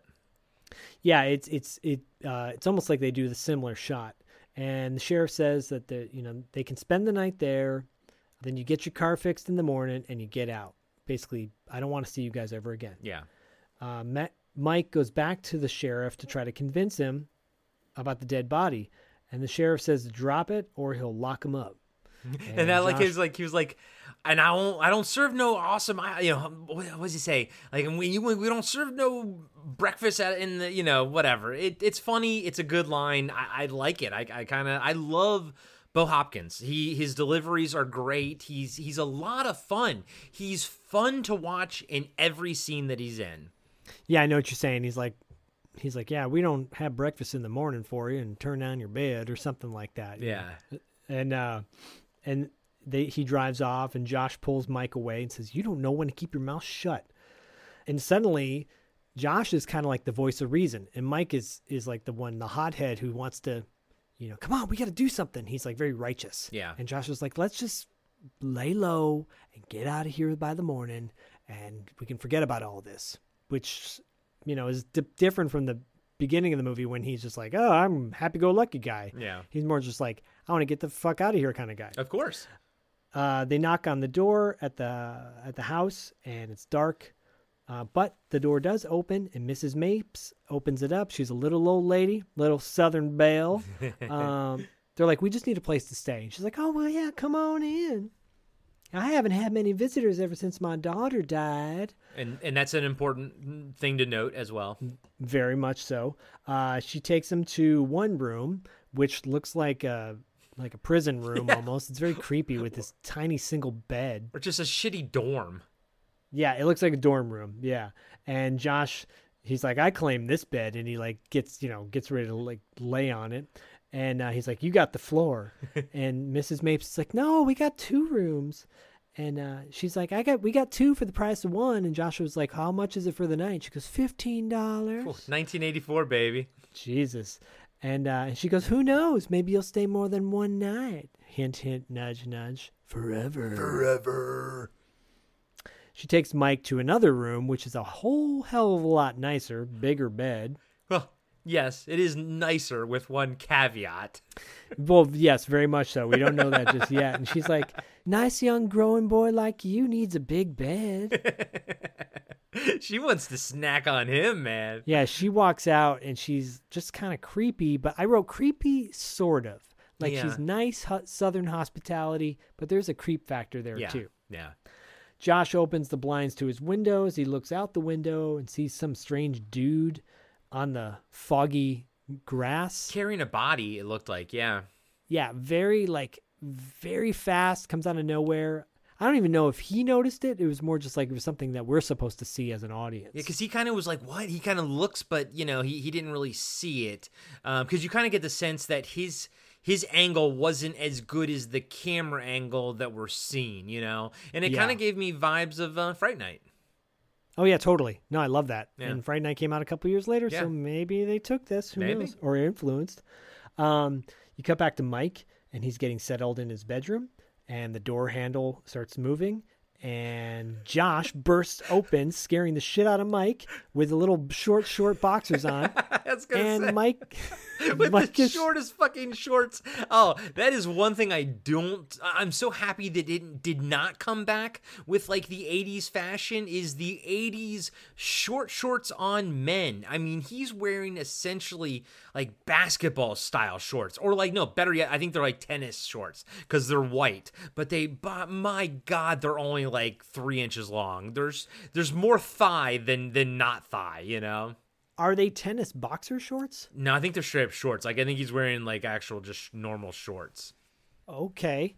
That's that's how short they were back in the eighties. Jesus. Yeah, no, I'm so glad that that didn't come back. That is not comfortable at no, all. No, no, um, not at all. Yeah, and, and and Mike, once again, has his shirt off. I just have to point that out. Of course, of course. I would too, man. I would too. And Josh is fucking with him, like doing brotherly things, you know, just kind of harassing him. And, and Mike doesn't want anything to do with it. Uh, and then Mike's still on this body. He's like, it's not the same body we saw. And Josh is like, I don't care. I just want to get out of here. Yeah. I want to get the car fixed, and we're going to get out. And you know what? We're just going to turn a blind eye to all this stuff. And Mike's like, well, that's not right. And and he's like, you want to just forget the whole thing? And I wrote, basically, yes. Yeah, get the fuck out of there. Get the fuck out yeah. of there. But jo- Josh does man. promise to to go to the next town and actually let the sheriff there know, because clearly, they, hopefully, they'll be more competent than this sheriff. The state police or whatever, the uh, the county police yeah, or whatever. Yeah. yeah. Which leads to a great exchange that I love where Mike's like, okay, okay, I like that idea. You know, let's shake on it. And and I love how he goes, let's shake on it. And Josh, Wings Hauser, does this like full body shake, you know, and Mike's like annoyed. He's like, come on, Josh, shake for real, you know, but I love that. I love how Josh is, you know, was like, ah, let me just do my body shake, you know. It was good. It was a great little exchange, you know. I wrote I wrote that down. Yeah, Josh Josh does the most dramatic shake ever. And then and, and he's like, lighten up, man. And then he yanks. He yanks his Mike. He, yank, he play, pulls it. Ply, he he yanks Mike by the wounded arm yes. that has a giant gash and now stitches in his arm onto the bed, and he just, and it's like a pull that would rip your arm out of the socket. That's how he yanks him on the bed. I wrote, ah, oh, that's hilarious. I love that scene. Because it, it, it was great because, you know, Mike's like, ow, my arm. Mike goes, and ow. Even Josh is like, oh, sorry, dude. That is such an older brother thing. Like, it yeah, was great. great. Like, Josh just fucking roughs him up, even though he's already wounded. And it's just like, I thought that was perfect. I thought that was a perfect older brother, little brother exchange. Yeah, I love that. It, it's it's very it feels very genuine and yeah. real. And and uh, so does the next exchange. Yeah, because as, as Josh Josh is like, hey man, he Josh apologizes and says get some sleep and starts walking out. And Mike says, I love you, man. And Josh says, I think that's the first time I've ever heard you say that. That was cool. That was cool. Yeah, it was really sweet. But he didn't say I love you back to him. Of course not. He's the older brother. You don't say that. Yeah, exactly. Back at the doctor's office, uh, he she's giving. Doctor Tate is giving prescriptions to an old lady. It's for her old. It's for the old lady's husband. Yeah. Uh, and she's advising her husband to come in and get checked out. And the old lady says something about, you know, well, I could always go to the new hospital and get this done. yeah, kind of like, fuck you. Just give me the yeah. drugs, man. And Doctor Tate's like, okay, fine. And the old lady leaves. Tate locks up. And then I wrote some random doctor because we don't find out this guy's name until like halfway through the movie. Yeah. And we see him two more times before yeah. we find out his name. Yes. So I wrote random doctor. His name's Vic, and he has the worst haircut that you've ever seen in your entire life, to the point where when he turns into a zombie later, his hair is better then than it is now. Yes, it agreed. Yeah, and it looks, looks like someone took has, a weed whacker to his head. His hair, it's terrible. Yeah, he looks like the like a little boy haircut when a boy's struggling when you're cutting his hair. And he's like, sit, sit still. Like, I don't want my haircut. Okay, fine, we'll just deal with it. I'm Doctor Vic. God damn it. So, uh, yeah, Doctor Vic, random. I'm just gonna call him Random Doctor. Uh, walks in and and she's like, that's the fifth one. I fifth patient I've seen today since the new medical center opened. And just alluding to like what's going on in this town. Yep. You know? And that's and that's the cool shit that I like. I like that there's something happening that they don't know what's going on, but they can sense it. That's and I, I do wish that they kind of like like leaned into that a bit more. It's not something that or it's just not as well executed as maybe they were trying to hope for, but there's there's stuff there in the script that I, I'm like, just I wish you just bit into that more, you know? Yeah, I mean, this would be great. This would be a great T V series. Uh, honestly, yeah, honestly, it, it could like, be. Yeah, honestly, there's there's enough here, concepts and ideas, and and that, or honestly, we at this point, and, and like in this point, like twenty twenty-one, we've seen so many movies and T V series that have uh, come out that's like similar to this. But I, I I wouldn't be surprised if this movie. Some of the people that have created the things, you know, that are similar to it saw this movie back in the eighties. You know, I oh, wouldn't yeah. be surprised if this had a little bit of sprinkling in, in their totally. imaginations, you know? Totally. Yeah, no, I, I fully agree. Um, yeah, so so Rando, random doctor, Doctor Vic, uh, he says to Doctor Tate, he's like, well, should we, I was going to order some more medical supplies. Do you, do, do you still need me to do that? And she's like, yeah, I think I think something's going around. So, yeah, you know, because. Because they, they I, I get the sense that they were losing so many patients that they didn't need, like yeah. they were going to shut down pretty soon, but suddenly they're getting this influx of people and they're like, well, what, something's going on and we better load up on Dramamine. Yeah, yeah. We but better we'll be sponsored by Dramamine. Yeah, yeah. This episode of Podcasting After Dark, sponsored by Dramamine. Co-host Zach takes Dramamine every single time he gets on a plane, gets on a drive where he's not the passenger, gets on a boat, gets on a bike where he's going up and down on a mountainous hill. Oh, man. He throws up on cue. Dramamine. Oh, buddy. I, did, I didn't know it was that bad for you, man. Oh, yeah, dude. I can't even go in go-karts. Oh, Okay, I, I don't have that. The only thing I can't do is be in the passenger seat and read. If I do that, I'll get nauseous. Oh, Jesus. Yeah. You, I know. You're like, that right there is your nightmare. I'm getting, oh, my God. Yeah. Oh, God. You're like, like I'm getting nauseous just thinking about it. From there, we cut to back to Missus Mapes. Mike's sleeping in his bed, and then you hear some scratching.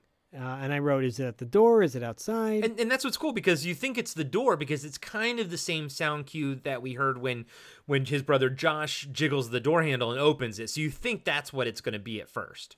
Yeah, yeah. and But it's not. Uh, Mike gets up. He, he gets out of bed, turns the light on, and he hears scratching again. He looks under the bed. There's nothing under the bed. They show a shot of the bed. There's yep. nothing under there. Then, out of nowhere, two fucking hands yank him and pull him under the bed. It's intense, dude. It was scary to me. I was shocked. The the first time I saw it, I screamed. I mean, I was high as fuck. I was not expecting that at all. I fucking screamed.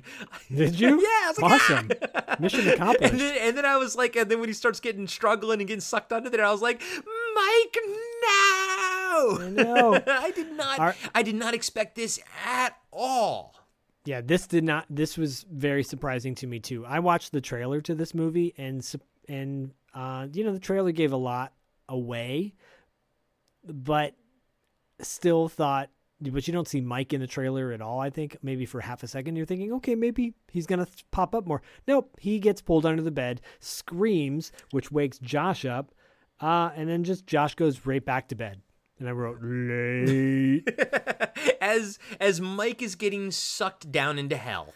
Yeah, it cuts back to Mike, and he's struggling. He's getting pulled under the bed, completely down into a crawl space slash trap door, and then the, it closes, and you cut to the next day. Hey, everybody. Corey here. I just wanted to let you know that we'll be right back after these short messages. Hello, everybody. I'm Adam. I'm John. And every week we are giving you a blast from our past. We are the podcast that brings you full-on movie breakdowns, T V show reviews, album reviews, top tens, and more, all from the things of our nostalgic past. So please join us every single week on the Blast From Our Past podcast. You can find us on Spotify, Stitcher, Apple Podcasts. However you listen to podcasts, you can find us, and we would love to have you take a trip with us to the land of nostalgia. Hey everybody, welcome to Talking Back, the podcast where we like to chat about past achievements in movies, comics, video games, and more. I'm your host, Tim, and with me today in studio is co-host Dean. Oh, hey, Dean. hey, Tim. Dean. Huh? Uh, this isn't a full episode. This is actually just an ad. All we have to do is tell everyone that our podcasts come out on Mondays, and they can find us on their favorite podcatcher. If they're into movies, comics, or video games, they should definitely check us out. Oh. Well then, thanks everybody for listening, and we'll catch you next time. Talking Back. Hello! La la la. I'm Adam. And I'm Corey. And we are the hosts of Cartwright, a Seinfeld podcast. We are breaking down every single episode of Seinfeld as we watch it, reliving this amazing show. That's right, it's a trip down memory lane for all of us nineties kids out there. You can find Cartwright, a Seinfeld podcast on iTunes, Spotify, Podbean, and Patreon. La la la.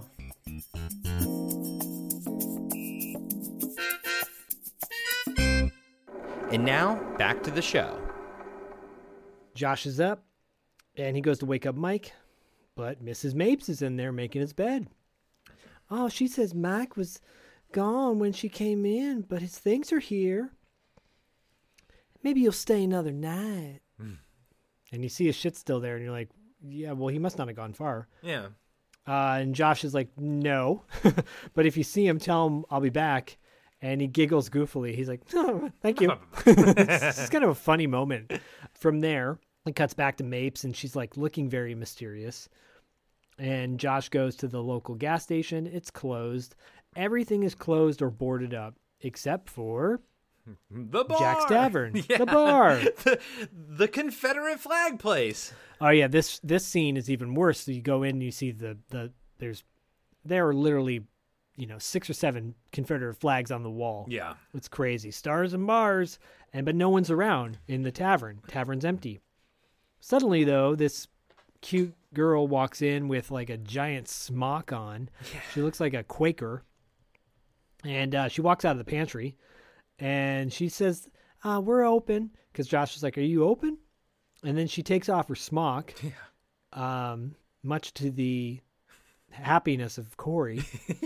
and uh, and then uh, she's got like a tank top on. She's got her hair. She puts her hair up. Her hair's up. Her hair's already up. And she's got these short shorts on, and her fucking legs go for days. Yeah, she's she's beautiful. She's, she's beautiful. beautiful. She is and beautiful. And that's that's kind of the whole idea. You know, like this this girl's all buttoned up with this smock on, and she's looking all beautiful. Uh, it turns out she's the the da- uh, the niece of Jack, the owner of the bar, and she's taking care of it for him. Josh asks her if she's seen his brother, and she says, "No, you're the first person I've seen all day." Uh, and she's giving him these eyes. I I just. You know, I wrote down what you can think I would say. I would say with these eyes she's giving him, the the fuck me eyes, basically. Yeah, thank you. Yeah, but it's just like it's, yeah, it's it. The, the thing is, is so interesting in this movie because she is such a, her character has quite the journey in this film, and and and yeah. and poor poor Jodi tries so hard to keep up with with her character's journey. So she she's got a really substantial role yeah. in this movie, and she's got to carry a lot of this movie yes. on her shoulders. Yes. And she's the second lead. I mean, Bo Hopkins is really in this movie for a cup of coffee. He and it's really Wings and Jodi. Jodi's acting ability is not as good as it could be, uh, or should be. And, but she does as good of a job. She puts, she get, I give her an A for effort for sure. Yeah. I give her a C for talent. Yeah. And I mean, guys and gals, we, we've all just, we've seen bad acting. We know what it's like. And she just, she's better not, than that chick in Cyborg. Yeah, seriously. But she just, she's not, she's not there to carry the role that she needs to carry. She's just not there acting wise, but no. boy, oh boy, does she make up for it in just sheer beauty, which I'm sure that's, that's, you know, probably why they cast her, but she's, she's absolutely beautiful, uh, stunning, yeah. but, but way too young for Wings to be like Wings Hauser's like love interest, because she looks like she's like nineteen, even though she's a teacher, she still looks like she's like nineteen and Wings looks like he's like, you know, thirty.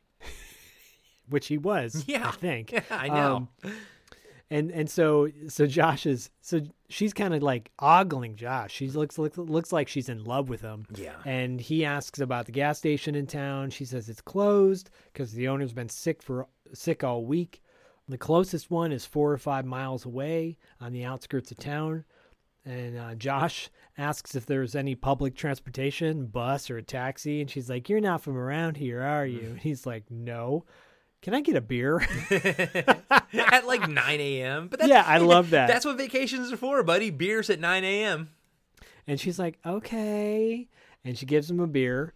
Uh, and, and she goes, I'll give you a ride because it's near where I teach. And he's like, wait, you're, you're, so you're, you're a teacher and you tend bar? This is a small town. and you're, and you're eighteen years old. This is crazy. And she's like, I do teach, but the kids are out with a bug. Bar owner's sick too. Yeah. And this is how I talk the whole time. Yeah, it's it's unfortunate. She undoes her hair that's been up and she yeah, she looks like Farrah Fawcett, you know.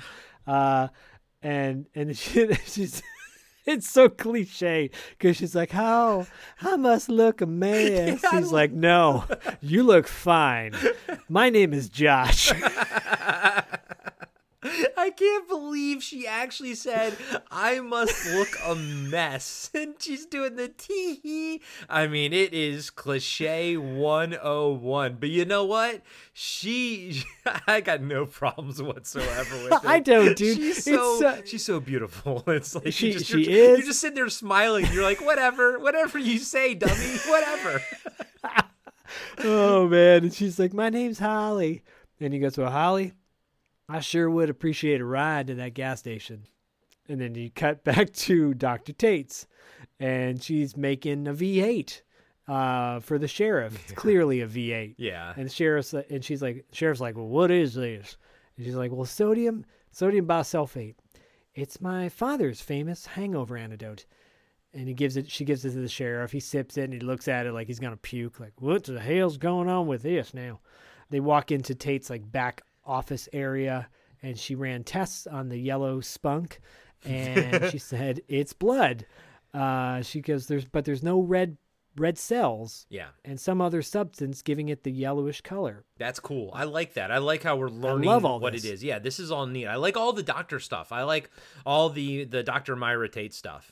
Yeah, I think, and I think that's why uh, I was saying to Corey off air that I took a lot of notes on this, and not expecting to take a lot of notes, because there is a lot of like scientific yeah. theory, yeah. which I think is very important. Yeah, no, and and I also like the the Myra and Bo Ho- the sheriff stuff, because they're both very very good actors, so they they make the scenes interesting. Versus, you know, when we watch Holly on screen and she's just, you know, so cringeworthy. But the here, whenever Myra Tate and, and Bo Hopkins are, are on, it's it's good. It's the chemistry's good.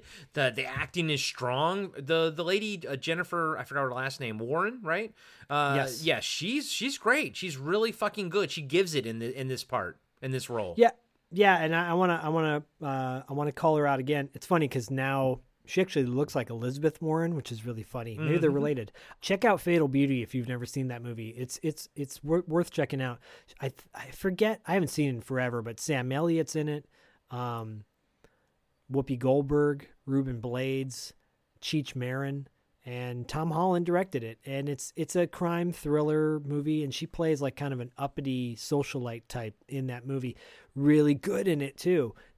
Definitely check it out for Elizabeth Warren's sister.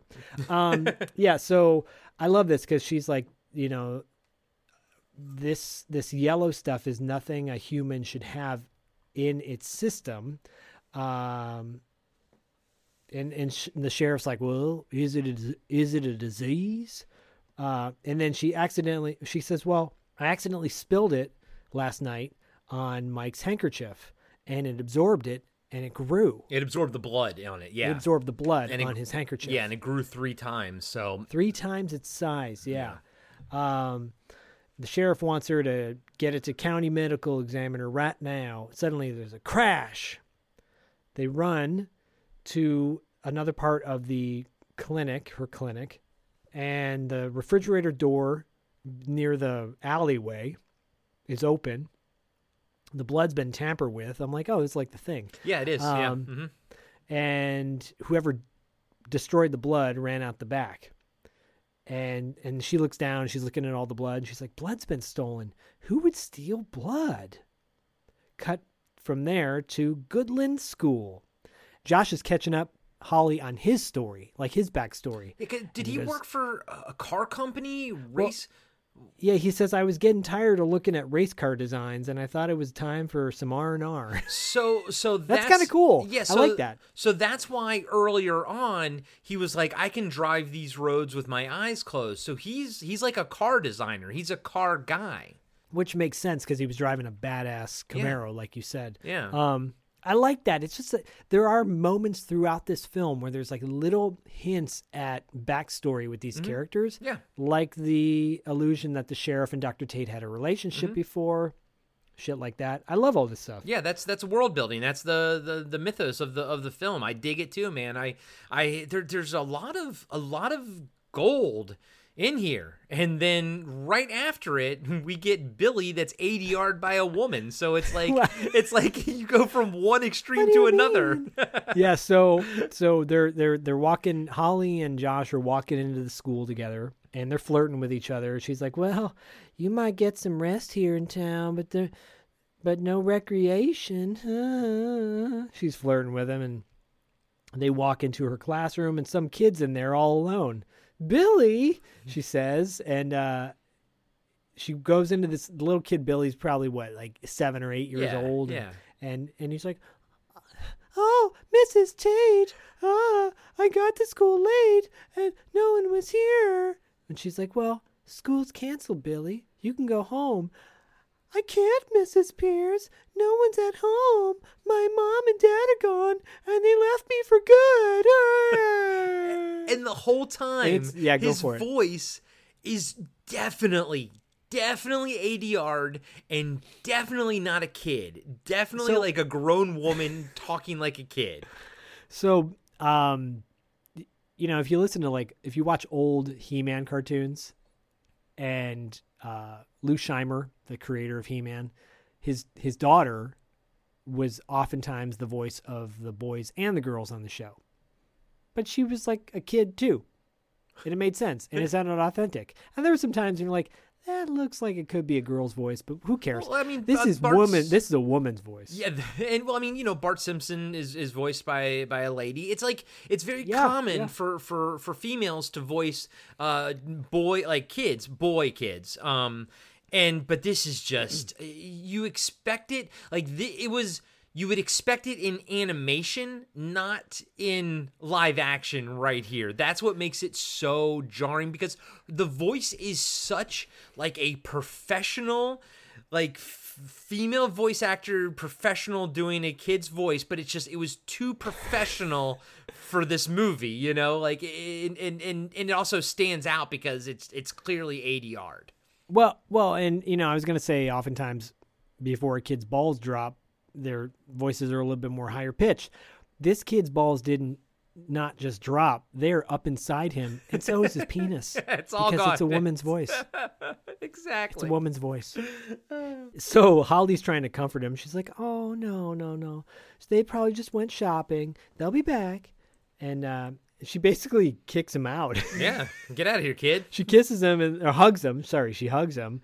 And she kicks him out of the school. That that was and that Josh, kid's paycheck, by the way. Yeah, and Josh is like, see ya. It's like it's almost like Powers Booth and Tombstone. Well, bye. Bye. So Josh asks if they can get going because, you know, he's got to find his little bro. And suddenly there's this weird scream. You know, he says, like, what, what the hell was that? And Holly says the only person who should be here is the janitor. You hear the scream again. They go check it out. They th- run through the school. They run down the staircase that leads down into like the cellar boiler room. They literally the boiler room. Uh, I love this. He's like, he tells her to wait there. And she goes, why? 'Cause I'm a woman. He goes, no, you'll be fine. Just relax. Yeah, he's such a. There's another moment later where he's so chauvinistic. Yeah, I know, I know. He's I, so I chauvinistic, it. and then because at one point she becomes the hero of the movie, and then, then later they, they tone that back and, and give it back to Josh. But um, yeah, because at first even here she's kind of like, what is it? Because I'm a girl. Like they actually, I think they did a, do a good job of building up her character as being the the, the heroic one, especially. Especially with what happens, the rescue she does later, and then they just neuter her in the climax. they they neuter her, but I will say, based on what she does or lets happen, yeah, I would probably be pretty fucked up inside too yeah. if I knew that I did what she did. Yeah. When we get to that, because yeah. it's really fucked up, dude. Oh, it's great. Um, I love it. It's one of my favorite parts oh, it's of the great. movie. It's, oh, it's great. It's my favorite part too. It's my nice, favorite part nice. too. So okay, so they cut to the boiler room and Billy, there's cobwebs. No! There's cobwebs everywhere. It's a creepy basement. And dude, that and is there's... the craziest fucking school basement I've ever seen. Yeah, it's so creepy. And um, they, they, yeah, he he's in the creepy basement, and there's yellow blood on the door. Uh, in in the supply, he opens up the the the this this door that has the blood on it, and supplies pour out. Suddenly, he he like looks like he's gonna faint, and a body of a little girl falls on him. And Albert appears, the redneck from earlier in the movie. Albert appears out of nowhere, and he's like, oh, well, well, well, look at what we have here. Of course he's the janitor, you know. Of course he's the janitor, Albert. And there was and actually Josh... a, a cool shot of the, because when the girl falls out of the ceiling, I mean, it's clearly that's a stunt person. But when you actually see the, the little girls, like... Her her eyes are wide open, staring right at the camera, and you know that little actress does a great job of not blinking and acting dead. It's a very freaky shot, like that. Just that one shot of her looking right at the camera is really good. Yeah, yeah. When when he opens up the door and the supplies fall out, and then this body falls out, it is of a little girl from the school, mm-hmm. little, it's, and all of like eight or nine years old. And Albert and J- Josh is like, you got to get the sheriff down here. And Albert's like, look what you done. Mm. Yeah, sheriff's going to see what you done and to that precious little baby. And Josh is like, did what? And Albert says, you think anyone's going to believe you, city boy? City boy. City boy. And he grabs a pipe out of nowhere, like he's just going to start beating the shit out of him. and, and Josh starts to back away, and he's like, hey, come on, come on now. Like, what the fuck is wrong with you people? Yeah. You know, like, what did I do? You fucking I, I swerved. I, you know, I'm sorry. Jesus. Yeah. And Albert starts chasing him in the basement, this big-ass basement. Uh, well, it, it makes sense that it's a big-ass basement. It's a big school. And Albert's, you know, chasing after him. He's scaring him with this pipe. He's messing with him. He's, like, hitting the pipe on the bars around him. And he says, you know what they do to child killers around here? And after that, that's when Josh, like, starts battling Albert. Yeah, like, straight uh, up, they have a sword fight with pipes. With pipes. It's it's great. Yeah, it's great. It's really cool. And uh, Albert knocks a pipe open because there's all the pipes above them. Yeah. And then Josh, like, hits him with the, uh, like, steam comes out of the pipe. And then Josh hits Albert with the steam. And Albert's screaming, and Josh bolts up the stairs and splits. Splits without Holly, mind you. Yeah, too. he just he gets the fuck out of Dodge. Which, understandably, because he doesn't, he's known Holly all of, what, five minutes now? It's like, he doesn't know if she's in on this shit, too. And yeah, and you don't, you don't see him, like, run past her, but I can just almost picture him just, like, running straight past her, being like, oh, oh, oh, you know, and her, like, being like, w- totally. what's happening? What's going on? And he just runs and leaves her there. That's hilarious. I can, I can totally see that. So uh, back to the school. It's later on. You get the sense. The sheriff's there with Holly, Albert, and Vic, I, who I wrote Random Doc, outside of school. And Al, Albert's telling him what happened. He's all cut up. He's got blood on him. And, you know, he's getting patched up by the doctor. And Albert's kind of telling his side of the story. He's telling the sheriff he didn't know how the kid died, but Josh was there, and he attacked me. That's what Albert said. And the sheriff's, like, looking at him suspicious, and, and Holly's like, no, he's lying. Josh was with me. And the sheriff wants a full statement. And he and he says to Vic, he's like, fix his face. to the d- random Doctor Vic. Uh, and then Holly goes after the sheriff, and she's like, Sheriff, he didn't do it. And the sheriff says, if he was innocent, why'd he run?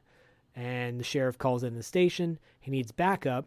And then he gets Captain Dawson, who has a hard time looking at the camera. Oh, my God. Captain Dawson has such a great voice, such a, a great, like, acting delivery of his lines, but then has absolutely no idea where to look because he's on the phone. So, so he's, you know, his scenes, he's got two scenes where he's talking to uh, Bo Hopkins, he's on the phone, and the actor that plays Captain Dawson, his eyes are shooting everywhere. And I'm just yeah. sitting there and I'm thinking to myself, like, was he a stage actor or, like, what was happening? But the only thing I can land on, he, he, because when he's working with Bo Hopkins, he's fine. When he's face-to-face with Bo Hopkins, he's fine. Yeah, so he, like he, he landed is, yeah. the role. Then they're like, oh, this guy's great. This guy's fucking awesome. What is what could possibly go wrong? So his first scene, they're like, all right, you're on the phone. And the guy, the poor actor, just has no clue how a hu- where a human being looks when he's on the phone. And it caused me to start thinking about just other scenes with characters on the phone. I'm like, where do they look? They kind of just look in one general direction, I guess, but he's looking at the ground, at the ceiling, at the camera. He looks at the camera like five yeah. times. He just, I, I imagine if I was the director, I'd be like, just stop. What, what are you doing? Where are you looking? Why are you doing this? But he's delivering the dialogue great. So it's, yeah. it's, it's um, unbelievable. It's unbelievable. He really is. They should have just had him look down. Like, just, just, just look just, down. Just, just look down. Just, just look pret- down. Give him something to pretend like you're writing something or something. I've never seen an actor struggle with where to put their eye line. I've never seen it in my entire life. Yeah, because he has really relevant information that he's relaying to to, to Will, to yeah. Sheriff Stewart. And uh, because Sheriff's like, you know, I need backup down here. And Dawson's like, you're on your own, as he's looking around. You're on your own. I've got a, there's a, there's a backup on the highway and I, on the interstate, and I need every guy uh, at the station or whatever. That, and, doesn't, uh, that doesn't seem to be as important as a murder, as a child homicide. Yeah, as a child yeah. homicide. Child homicide. And and he ends the call with the uh, with the captain, and Will, the sheriff, takes a swig off of Grandpa's sauce. Of course. Takes out his wild turkey. Wild turkey, baby. Wild turkey. That bad boy down. uh, Doctor Tate shows up as the body is getting loaded into a station wagon. And did you notice that the gurney that they're rolling the body out on, because you know gurneys have those two layers. They can either be right down to the ground where you pick the legs up so you can put it in the ambulance, or yeah. they're high up so that you don't have to bend over and push it like these people are doing. And that same gurney is in the fin- the final scene with the same problem. So I'm wondering if the one gurney that they had was broken. I'm gonna say yes and yes. and then and then there was like this, they tried to do like this paparazzi thing where some guy was like taking pictures as they were yeah. putting it, but it was like just one guy there, you know. yeah. it just it just was like, it was, the scene was not as full as they wanted it to be with people, you know. No, and they didn't like shoo him away or anything yeah. like that. It was just kind of like, he's there taking photos. yeah. Okay. Maybe but, that was but, a character or side character. But the two paramedics, like, you have to realize, like, at the beginning of the scene, like, as they're, like, rolling the body over, the two actors that are playing the paramedics have to do it bent over because no one raised the legs on the gurney. It's, it's ridiculous. wild. It's ridiculous. It's wild. It's wild. And they're putting into the family huckster or the truckster yeah, yeah, from the National Lampoon's Vacation. Yeah, yeah. Um, yeah. That's what I thought, so, too. So, because uh, I, I, I was start, starting to write down hearse. I'm like, oh, and loaded onto the her, her, and I literally I wrote her, and then I stopped and I looked up and I'm like, it's a station wagon, it's a truckster. Okay? Truckster, cool. yep, that's yep. They, where are the Griswolds at? Yeah, so uh, Tate takes a look at the body with Will, the sheriff, and uh, she says nothing human could do this. You know, the same stuff that you gave me is on this kid, and Tate wants to examine the body. And the sheriff says, no, you know, I got to take her, take him down to the corner. And she's like, look, I want you to go out on a limb for me for once in your life. I went out on a limb for you once, and you of all people should know that. And he goes, okay, fine. You got one night. First thing tomorrow morning, body goes to the corner. And I wrote down, okay, so he tells Mike and Josh, first thing tomorrow morning, get that car fixed and get out of town. Tells her first thing tomorrow morning. He's he's giving everybody like, you know, a day to basically. Oh, that's very generous of him. He, he's he's the guy that's like, I'll take care of that manana. Yeah, right.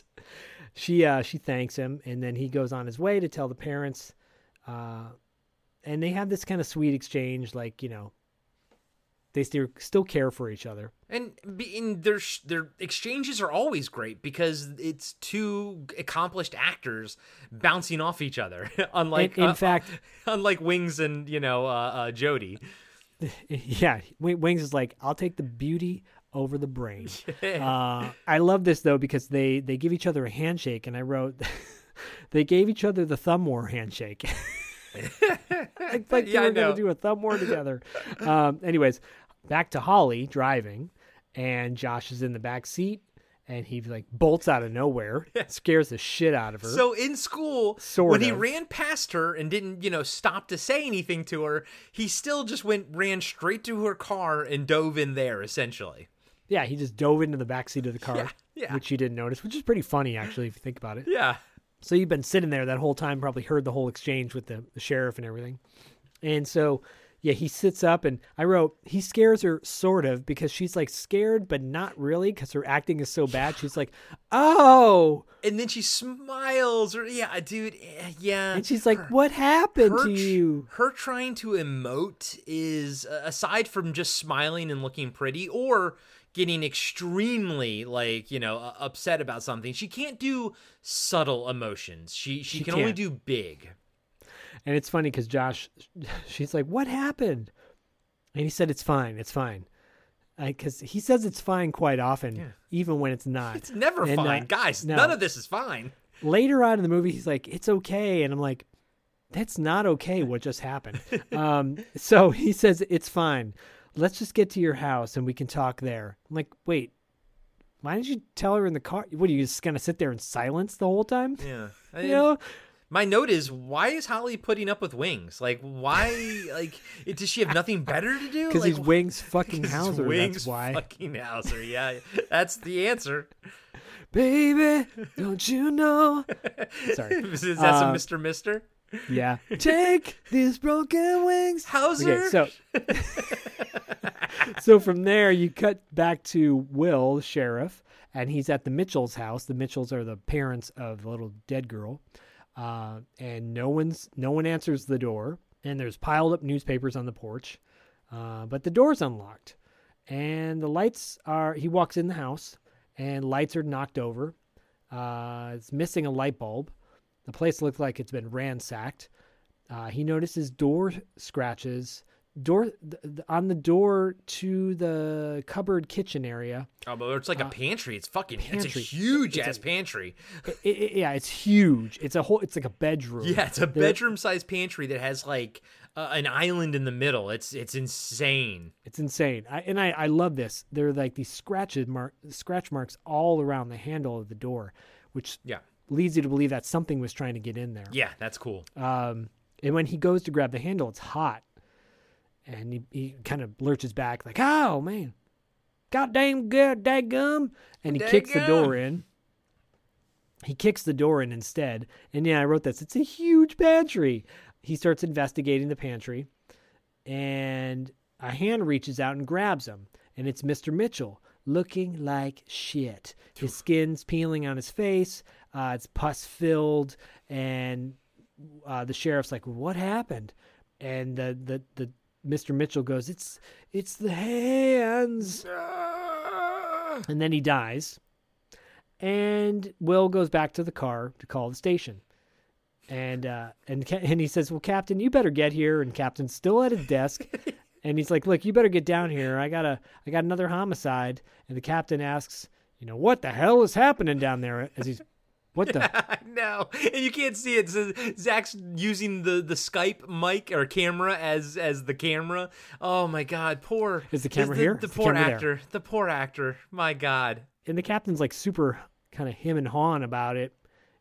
And Will, the sheriff, is like, "Well, if I was captain of this county," and he's like, "Well, you're not," you know. You can you tell there's like severe animosity between these two. Yeah. And uh, he's like, "Just get down here, right?" And. And he says, "I'm on my way." And the sheriff smirks, shakes his head, puts the C B back up, and takes a swig of Grandpa's Gulch juice. And did you notice that in the – because he's because right now Bo Hopkins is sitting on the front passenger side, right? But in the back window is closed of the police car. It's it's up, and you can see the boom mic operator, or you can specifically see the boom mic. I mean, clear as day, moving it around, especially when Bo Hopkins takes his swig and then pours it out. Yeah, that move, that boom mic is right smack there. And I was like, oh, guys, this is why you roll the windows down in cars when you're shooting it, you know? And it's yeah. like they remember to do in the opening scene with Josh and Mike when they're shooting, you know, uh, with that awesome Camaro, and they're shooting uh, through the front windshield. You know, they remember to take the the. You always notice, by the way, in movies, they'll take the rearview mirror out uh, so you can get a cleaner shot yeah. of the two guy of the two actors in the front of the car. They'll always take the rearview mirror out, and uh, they were smart about that, but they left the window up in the back seat here, and you can see the fucking boom mic. I'm like, oh my God, guys. Yeah, it was just one of those gaffes where you're just like, oh, no, come on. Yeah, because Bo Hopkins is doing his thing, right? He's like, he's doing just fine. And then I'm like, and then my eyes fucking dart to the left, and I'm like, oh, boom mic guy, come on. I, and this is a pretty pivotal scene in, in one sense because he, you know, after he takes that swig, he's looking at the bottle, Grandpa's Gulch, and he pours it out for his homies. He pours the rest of the bottle out on the ground. For his dead and homies. I wrote, cold turkey for the wild turkey. So from there, cut back to Holly at her house, and she's taking care of her Uncle Jack. And he looks like totally fine. He looks like the kid playing sick but really isn't sick because he's like, oh, I'm fine. I just need a good night's sleep. Yeah. And it's, it's like terrible he, acting. He also looks like he wants to hook up with his niece. Yeah, yeah, exactly. Yeah, he's like, oh, I love you, Holly. And it's almost like, he's like, it's to the director, so how do I play this? Do I play it like I want to have sex with her? And the director's like, no, no, no, you're, you're the uncle. Okay, so I want to have sex with her, right?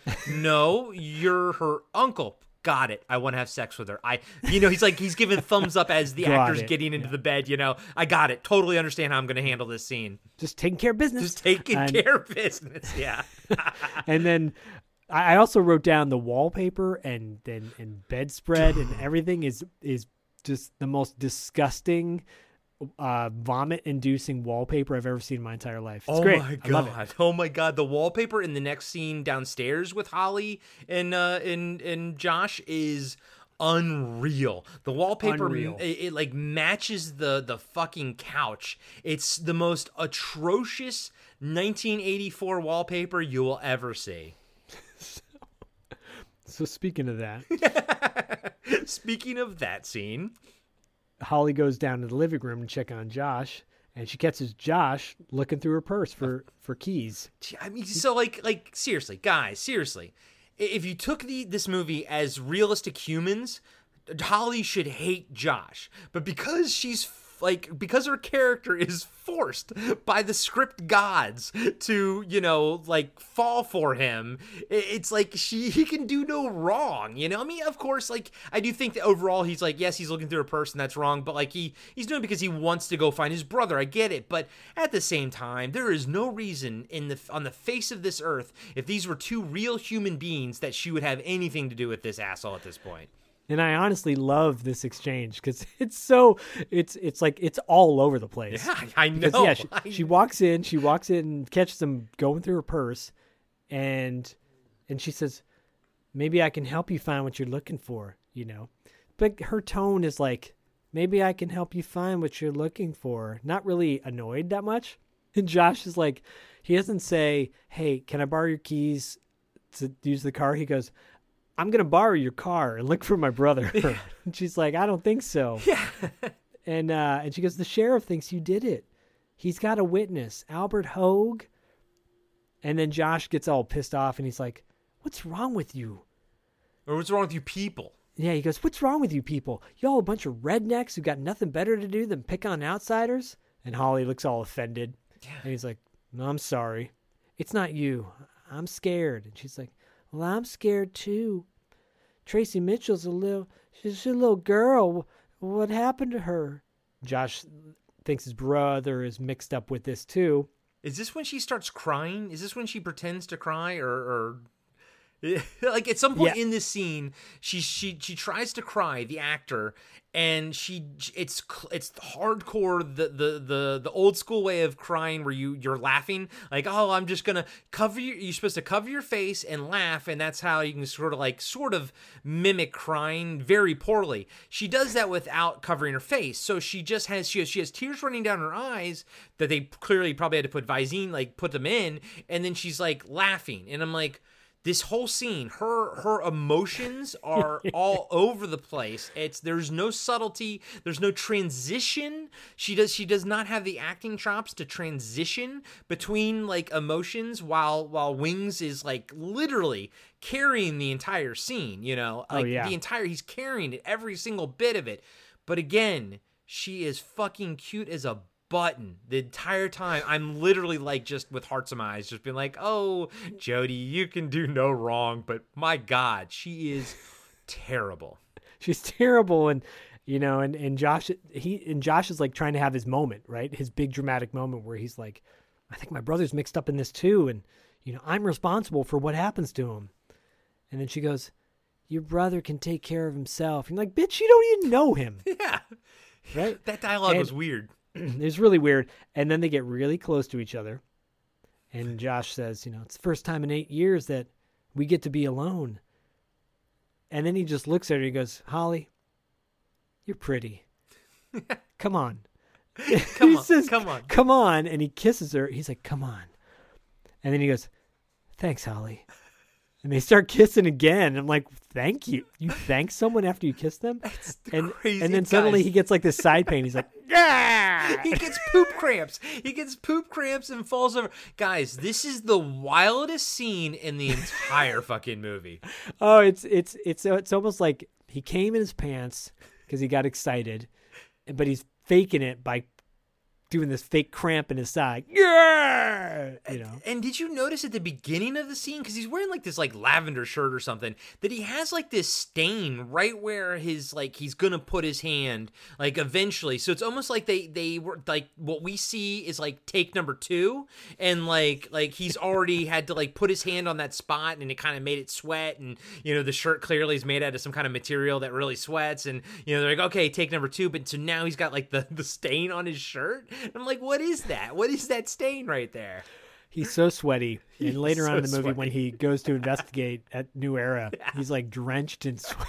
When he sweat, runs, like, when he oh. runs crazily, when he is. And, and as a sweater, I totally empathize. I'm like, yeah. oh man, that would be me. The, the director would be like, cut. Uh, can we put a t-shirt underneath that dress shirt? It's just not working. You're like, you're like, it doesn't matter. I'm going to sweat right through it anyway. I've already sweat through it and I haven't even put it on yet. he, yeah, the camera cut, slides over and cuts to the, the the the costume department holding the t-shirt for you, but it's covered already in sweat. It's, it's drenched. Dripping. It's this, like, that would be a Family Guy gag right there. Yeah, totally. And then me going, oh, oh, wow. So yeah, because that's what that's what happens to Josh. He yep. falls down on the ground. And then, you know, you have to, uh, Holly's uncle is sick upstairs and she yells, Uncle Jack! Ah! Cuts from there, cuts to Doctor Tate's, and Josh is on joc- doctor, Doctor Tate's uh, table, and he wakes, wakes up. Turns out he's been unconscious for a long time. And the doctor asks if he touched that little dead girl. Did you touch that little, you dead, touch girl? That little dead girl? And he's like, well, she fell on me. And, uh, and and the doctor's like, well, you got a chemical reaction from her. And then he's like, I want to look for my brother. And the doctor says, not tonight, because I gave you a shot. Okay. And Holly says, I'll take him back to my place to rest. Cut to the back to the Mitchell's house where the sheriff's been waiting for the captain. Pulls up to the Mitchell's house. Uh, the sheriff's not outside by his car. He's most likely inside. And the bottle that he threw on the ground, the sheriff sees and picks up. And he kind of has this look on his face like, nope, I knew it. They walk in and the power's out in the house. And uh, Will, get, Will, the sheriff, gets startled by the captain. And he tells him that the body that he told, he said was there is now missing. So the captain doesn't believe him. He thinks he's been drinking. And he reveals... That's when the sheriff reveals that the Mitchell girl is with Doctor Tate and not the coroner. And the captain's now pissed. He's like, why? I told you to take him down, to, take her down to county, you know? And he goes, she's just a G P, general practitioner. Yeah. And then I love this. He's like, you got until ten a.m. tomorrow or you're suspended. I'm like, okay, so let's recap. Josh and Mike have till the next morning to get their car fixed and get out of town. Uh, then you've got Doctor Tate, she's got till the next morning to do research on the body of the little girl. Yep. And then they got to give it back. And now the sheriff's got till ten a.m. tomorrow morning to get the body back to the county coroner, or he's suspended. Yeah. Another deadline. It's three dead, a lot of deadlines in this movie. Yeah, yeah. You know, the writer was like, "This is gold. It's all deadlines. It's going to make everything like seem so much more intense." No, and no, not really. No, not really, because they're all just moot at this point. And the captain's pissed off at Will, the sheriff, and he, you know, he says, you're just a washed up city cop. And, uh, you know, this job that you were given is was just a handout. Everybody felt sorry for you. Everyone knows why you're down here. And everyone knows why you're not wearing that gun. You were probably drunk when you shot that kid. Yeah. I'm like, oh, that's a cool backstory. Yep. And then Captain has picks up the bottle off the ground. So at this point, they're outside by the cars again. And um, and the Captain picks up the, the bottle of wild turkey off the ground and tosses it to the sheriff. And he's like, I think this belongs to you. I, is, Yeah, intense. It, it was good. It was good. I, do, I will note that when they were walking out uh, out there, uh, the actor that was playing the captain was like, he was looking down for his mark the entire time, and then, you know, right when he landed on, it's it's so weird. Like I, he he's like, when he's acting, he's great, but he doesn't know what to do when he's not doing, you know what I mean? Like, like he, yeah. it's, it's really, really weird. Maybe that's the, maybe that's the director's fault. I, I don't know, but it's, it's, oh, almost, it's gotta be, it's like he's a professional voice actor, because every, all the lines sound great. Like he oh, yeah. sounds great, but for some reason his eyes, when he's on the phone, he doesn't know what to do with them. And then he doesn't know how to like land on his mark without making it so obvious that he's doing it. So like, I'm almost like, so was he just uh like a, a voice actor? And not, not to not to at all d- demean voice actors at all, no. um but you know what I mean, like he's not like, maybe he's not classically trained uh t- as like a stage actor or or a, a film actor, because his, his his dialogue delivery is impeccable and his voice is fantastic. He sounds like a professional, but he doesn't look like it when he's doing it. He'll he'll look like it when he's actually like talking straight to Bo Hopkins, but when he's doing any other movement, he he can't handle it. He can't. It's too much for him to handle. It's like he says to the director, he's like, "Look, I played um, Jimmy Stewart's character in Rear Window for yeah. on stage. Yeah. So you were in a wheelchair and you didn't move. Yes. Yes." Yes. So you don't know how to walk. No, I don't. I'm sorry, but I can do, I can speak my lines. I amazingly. Say, I can say whatever you want me to.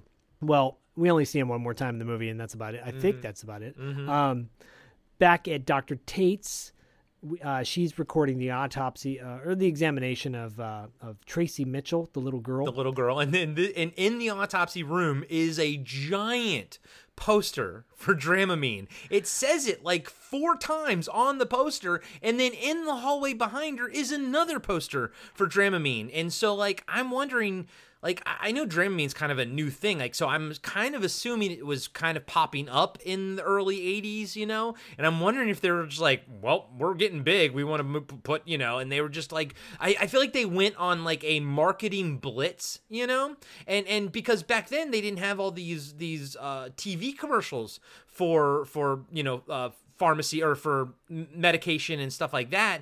Back then they didn't have it. So I'm assuming Big Pharma, the people who created, you know, Dramamine, were like, well, we got a budget. What do we do with that? Well, there's a movie over here we can, you know, give some posters to or something. I don't know what happened, but this movie is sponsored by Dramamine in some way, shape, or form. Yeah, it's it's the worst uh, advertising you've ever seen in your entire life, because all it says is Dramamine, Dramamine, Dramamine, Dramamine, Dramamine, yeah. Dramamine. This episode brought to you by Dramamine, Dramamine, yeah. Dramamine. Dra- like, if I if something is supposed to keep you from getting sick and throw up, their poster gets you sick and makes you want to throw up. Yeah. Because it just keeps going. And you want, you know, you, you go back and you watch Ghostbusters, and knowing that that Coca-Cola um, owned, what was it, Columbia at the time that yeah. became Sony, um, and Coca-Cola owned them. So apparently there was literally someone on set during Ghostbusters just putting cans everywhere. So when you watch that movie, you will notice go like Coca-Cola cans everywhere. But I will say that whoever did do that had an idea of like how normal humans would have their cans, you know, like it was in places that were just normal, that like Ray yeah. would have it right by the Ecto one or something. But here, it's, I, I imagine someone just showed up on set and they were like, okay, we got our Dramamine money, this is going to help us with the budget. And they're like, okay, we just got to put the poster up. Great. They handed the set decorator the poster, and they, this, I can just imagine the set decorator looking at the poster, looking down, looking back at the person, looking down, you know, just like, it, this is it. A, just Dramamine four times, giant, like yeah, a giant hilarious. Poster right behind our actress. And then I imagine the set director decorator like looked at the director and was like, am I really doing this? And he's like, yeah, you have to, you know? Sorry. Yeah. Yeah. It's, so, I love it. It's, it's and, hilarious. And it's a shame, because this scene is actually really fucking good. Yeah. It's important too, because, you know, as she's giving this examination of the body, she says that the girl was not murdered. Her blood contained traces of zinc chloride. No human being could have lived with that toxic substance inside it without eating away at its own flesh. Uh, she assumes that some sort of mutation has occurred, and that's what I wrote, Dramamine poster. And then um, Vic walks in. He's coughing. Uh, he comes in and says, "Doctor, I think I'm coming down with the flu. You got something I can take?" And I w- wrote down uh, Dramamine.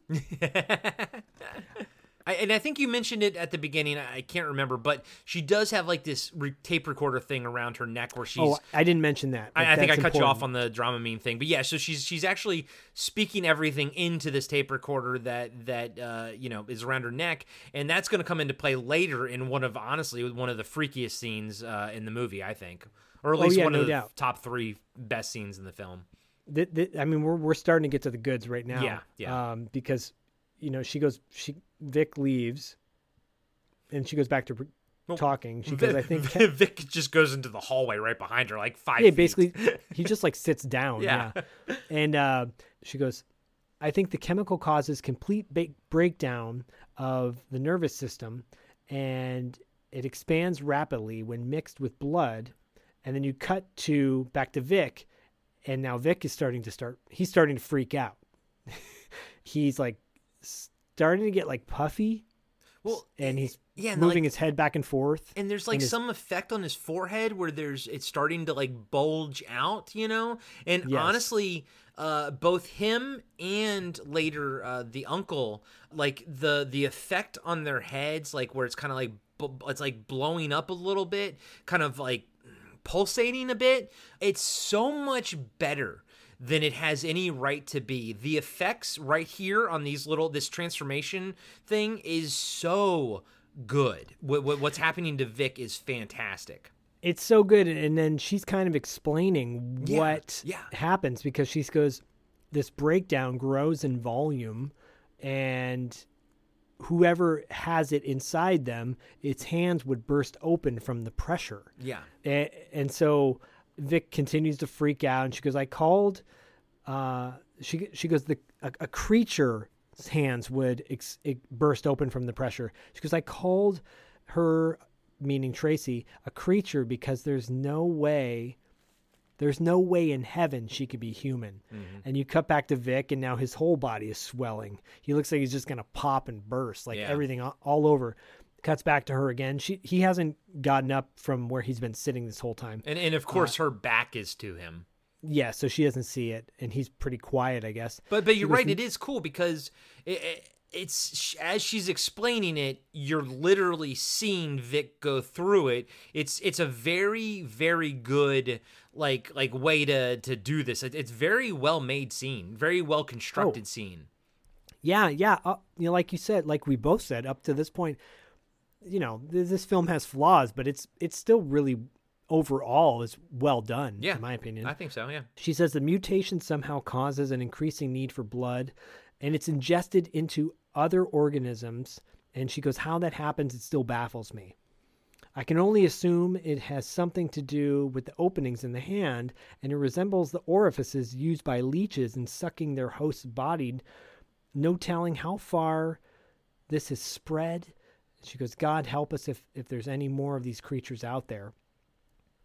She calls in Vic to take a look at Tracy, uh, or the creature, the body. But Vic is full zombie at this point and just bursts in. Ooze is coming out of his hands, and he tries to attack her. It's really freaky. Like he he looks, the makeup's really good. He look, uh, it's all pale and creepy. And, and his this hair is, looks good. Yeah, this is the best his hair looks in the entire fucking movie. He's chasing her around the hospital, uh, the examination room, and she gets burned by his hands. They're fighting. Uh, she's starting to get away, and it looks like she's actually going to make it out. She goes to like the back door area where uh, whoever s- stole the blood was, and she has to use a key to open up the door. And she puts the key in. She's opening up the door, but then he grabs her. It's too late. He throws her up against the wall. And cue the fog on the streets, and she's probably dead. And that was awesome. Like, he, when he grabs her with one hand and, like, lifts her up against the wall, that was such a fucking cool shot. It really was. It, it and and it was really a cool way for her to die. It yeah. didn't happen suddenly. It like gave her a moment where you thought just for a moment she might live, you know, and you're really pulling for mm-hmm. her. And no, yeah. she didn't. Yeah. No, and, and overall, that scene was, was one of the best scenes in the movie. I totally agree. I totally agree. From there, you cut to the next day, and Josh's car is in a ditch. Uh, and Josh and Holly are at the ditch, kind of like on the bridge uh, over where the creek is. What is up with her little house on the prairie outfit? That's what I wrote. I wrote the same thing. I said, Holly's dressed like a little house on the prairie chick. Uh, what the fuck? And at this point, Josh, you know, he hasn't found Mike. And he's like, well, now what? I got rednecks trying to kill me. A dead little girl fills me with a chemical reaction. And he goes, wait a minute. There's a chemical plant nearby, right? And she goes, no, but there is New Era. And he, this is important. This this whole scene is important. She goes, there is New Era. It's this big conglomerate that's supposed to reactivate the old mines. I hear they're into oil, coal, chemicals. Yes. I know where it is. He goes, yeah, okay, can, can we go there? She goes, sure, yeah. She goes, sure, yes, but she does this weird, like, like acting one oh one, like when you put your fingers to your temple yes. to think type oh, of thing. She's thinking. Like, oh, yes. And, oh, my God, that poor, poor girl just... I, if I, I wouldn't have even if I were her, I, I mean, no wonder this is the last movie she did. She saw herself and was like, oh, no, Th- why did like you're supposed to like actors trust their directors, you know, like because they don't look at themselves on camera. And I think a lot of times actors don't look at dailies. They don't want to know. They want to let their directors sort of tell them what to do. Yeah. I think she had faith in her director, and I do think he let her down in this movie. Yeah, I think so. I, I mean, the whole the whole scene is is kind of terrible because he's like, look, chemicals. Yeah, the the girl had chemicals in her. Is there a chemical place nearby? She's like, no. And then she says, oh, but this place has chemicals. Oh, it's in it in that right there. Like that dialogue is not her fault. That's the writing. No, no, you know, that's the writing. It's the writing. And so she has to deliver this insane dialogue, and then on top of it has to change emotions every two seconds. She just was not just she wasn't up to to, to par for it. No, no, and it it was still entertaining though. Yeah, yes, of course. House on the prairie outfit.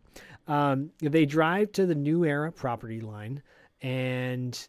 Uh, there's a fence. It's it's the fence from the beginning when Mike and where Mike and Josh were, and uh, Holly asks, you know, how are they going to get in there? And she's like, you know, they got a policy like shoot first, ask questions later. And I love this because so Josh goes, well, first of all, you're not going in there. Second of all, it's not because you're a woman. if I get if I get spotted, I can run a lot faster.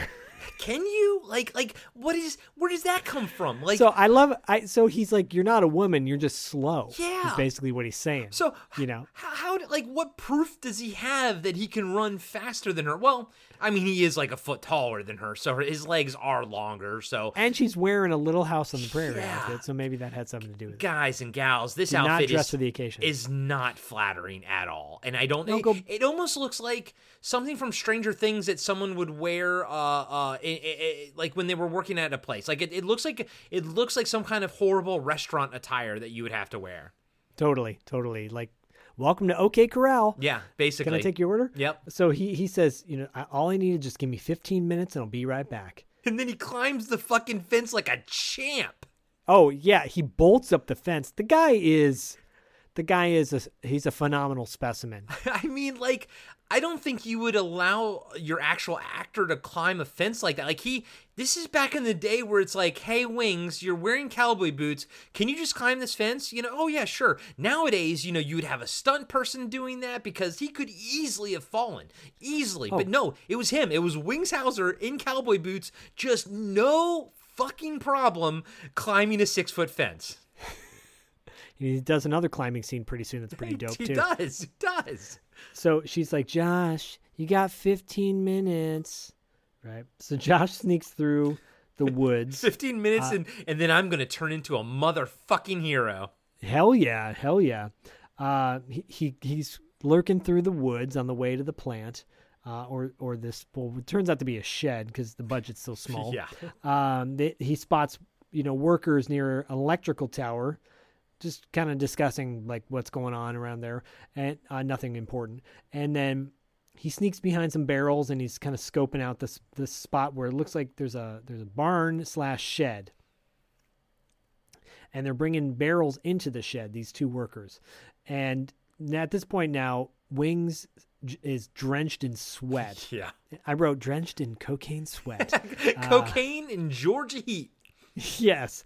And he's looking, scoping out the barn, and he spots a rope that leads up to the top part of the barn, like the hayloft. And it's got a cool pulley system on it where, you know, you You put something in one hand and you pull, you yank on the other side, and you lift it up. So he ho- he starts hoisting himself up this rope, and he's climbing this rope. Sans uh, stuntman, amazingly. I, I assume Sans stuntman because it's his it's his hair. I mean, we're pretty good. We have good eyes for the stuntman stuff. I was I'm I'm fifty-fifty on if that was a stuntman or Wings Hauser. I'm actually leaning towards Wings on that one. I'm going to give Wings full credit. Yeah, let's do it. Because I love him so damn much. Let's do it. So, yeah. Okay. So, Josh gets in the barn, and he's up top in the hayloft, and he sees this guy who's kind of directing the, the the workers there. And at first, I'm like, is the guy South African? Because he goes, you come here. He's like, like it's, it's it's just a weird accent at first. I'm like, is this South African, like... Um, you know, diplomatic immunity. You come here and take that lid over there, that which is more uh, Russian than anything else. And Josh is like sneaking around, and he starts to climb down a ladder to get a better look. And as he's climbing down the ladder, you see that the ladder's unstable. Cuts back to the workers. Everyone's wearing a mask because there's smoke coming out of the ground. They're they're all working around this area that looks like a, there's like a pit in the ground of this barn. And there's a hose that is like sucking whatever's in the pit out, or vice versa, it, or vice versa, and it's pumping it into a truck, or the truck's pumping it into the hole. Who knows? And as he's climbing down, the ladder's getting more unstable, and the ladder breaks, and he falls off the ladder onto sacks and like face plants. He looks like he just knocked himself out. That was probably a stuntman. Yeah, I and uh, the workers hear the sound and they go check it out, and I'm gonna, I wrote busted. Yeah, he's uh, not graceful realize, right there. No, and you realize now that the main guy who's running this whole show is Mel, the shotgun toting hillbilly in the truck earlier in the movie. Yeah, and he's got a gun on Josh, and he's got some dope next to him that like the guy can't act worth a bag of shit. He fucking straight up slack jawed yokel. Like his mouth was like he was a mouth breather the entire totally. time. You could you know that he was the director's nephew or something. He was somebody on set. They were like, we need an extra body. Just go over here and stand. Really? Can you close your mouth? You can't? Okay, we'll just leave you there. We don't have time for another take. Throw a nickel in there and we'll be good to go. Yep. So they bring Josh over to the hole in the ground, and and Josh is like trying to reason with Mel. He's like, you know, this stuff is killing people, Mel. This this stuff is it, it, it's chemical waste, and uh, and then Mel's like, "Well, you got it all wrong. We ain't taking anything out. We're putting things back in." Yeah. And then they want Josh to jump into the pit. Josh says, "It's not going to work. People will know where I am, Mel." And then Mel goes, well, there ain't going to be enough of you to find. Cause yeah, he was going to like just put him in that fucking mine that down there. And yeah, his body would have just melted if, if RoboCop is any indication of what toxic waste does to you. And, uh, but oh, at the, yeah, sa- dude. at the same time, I was like, ah, it does...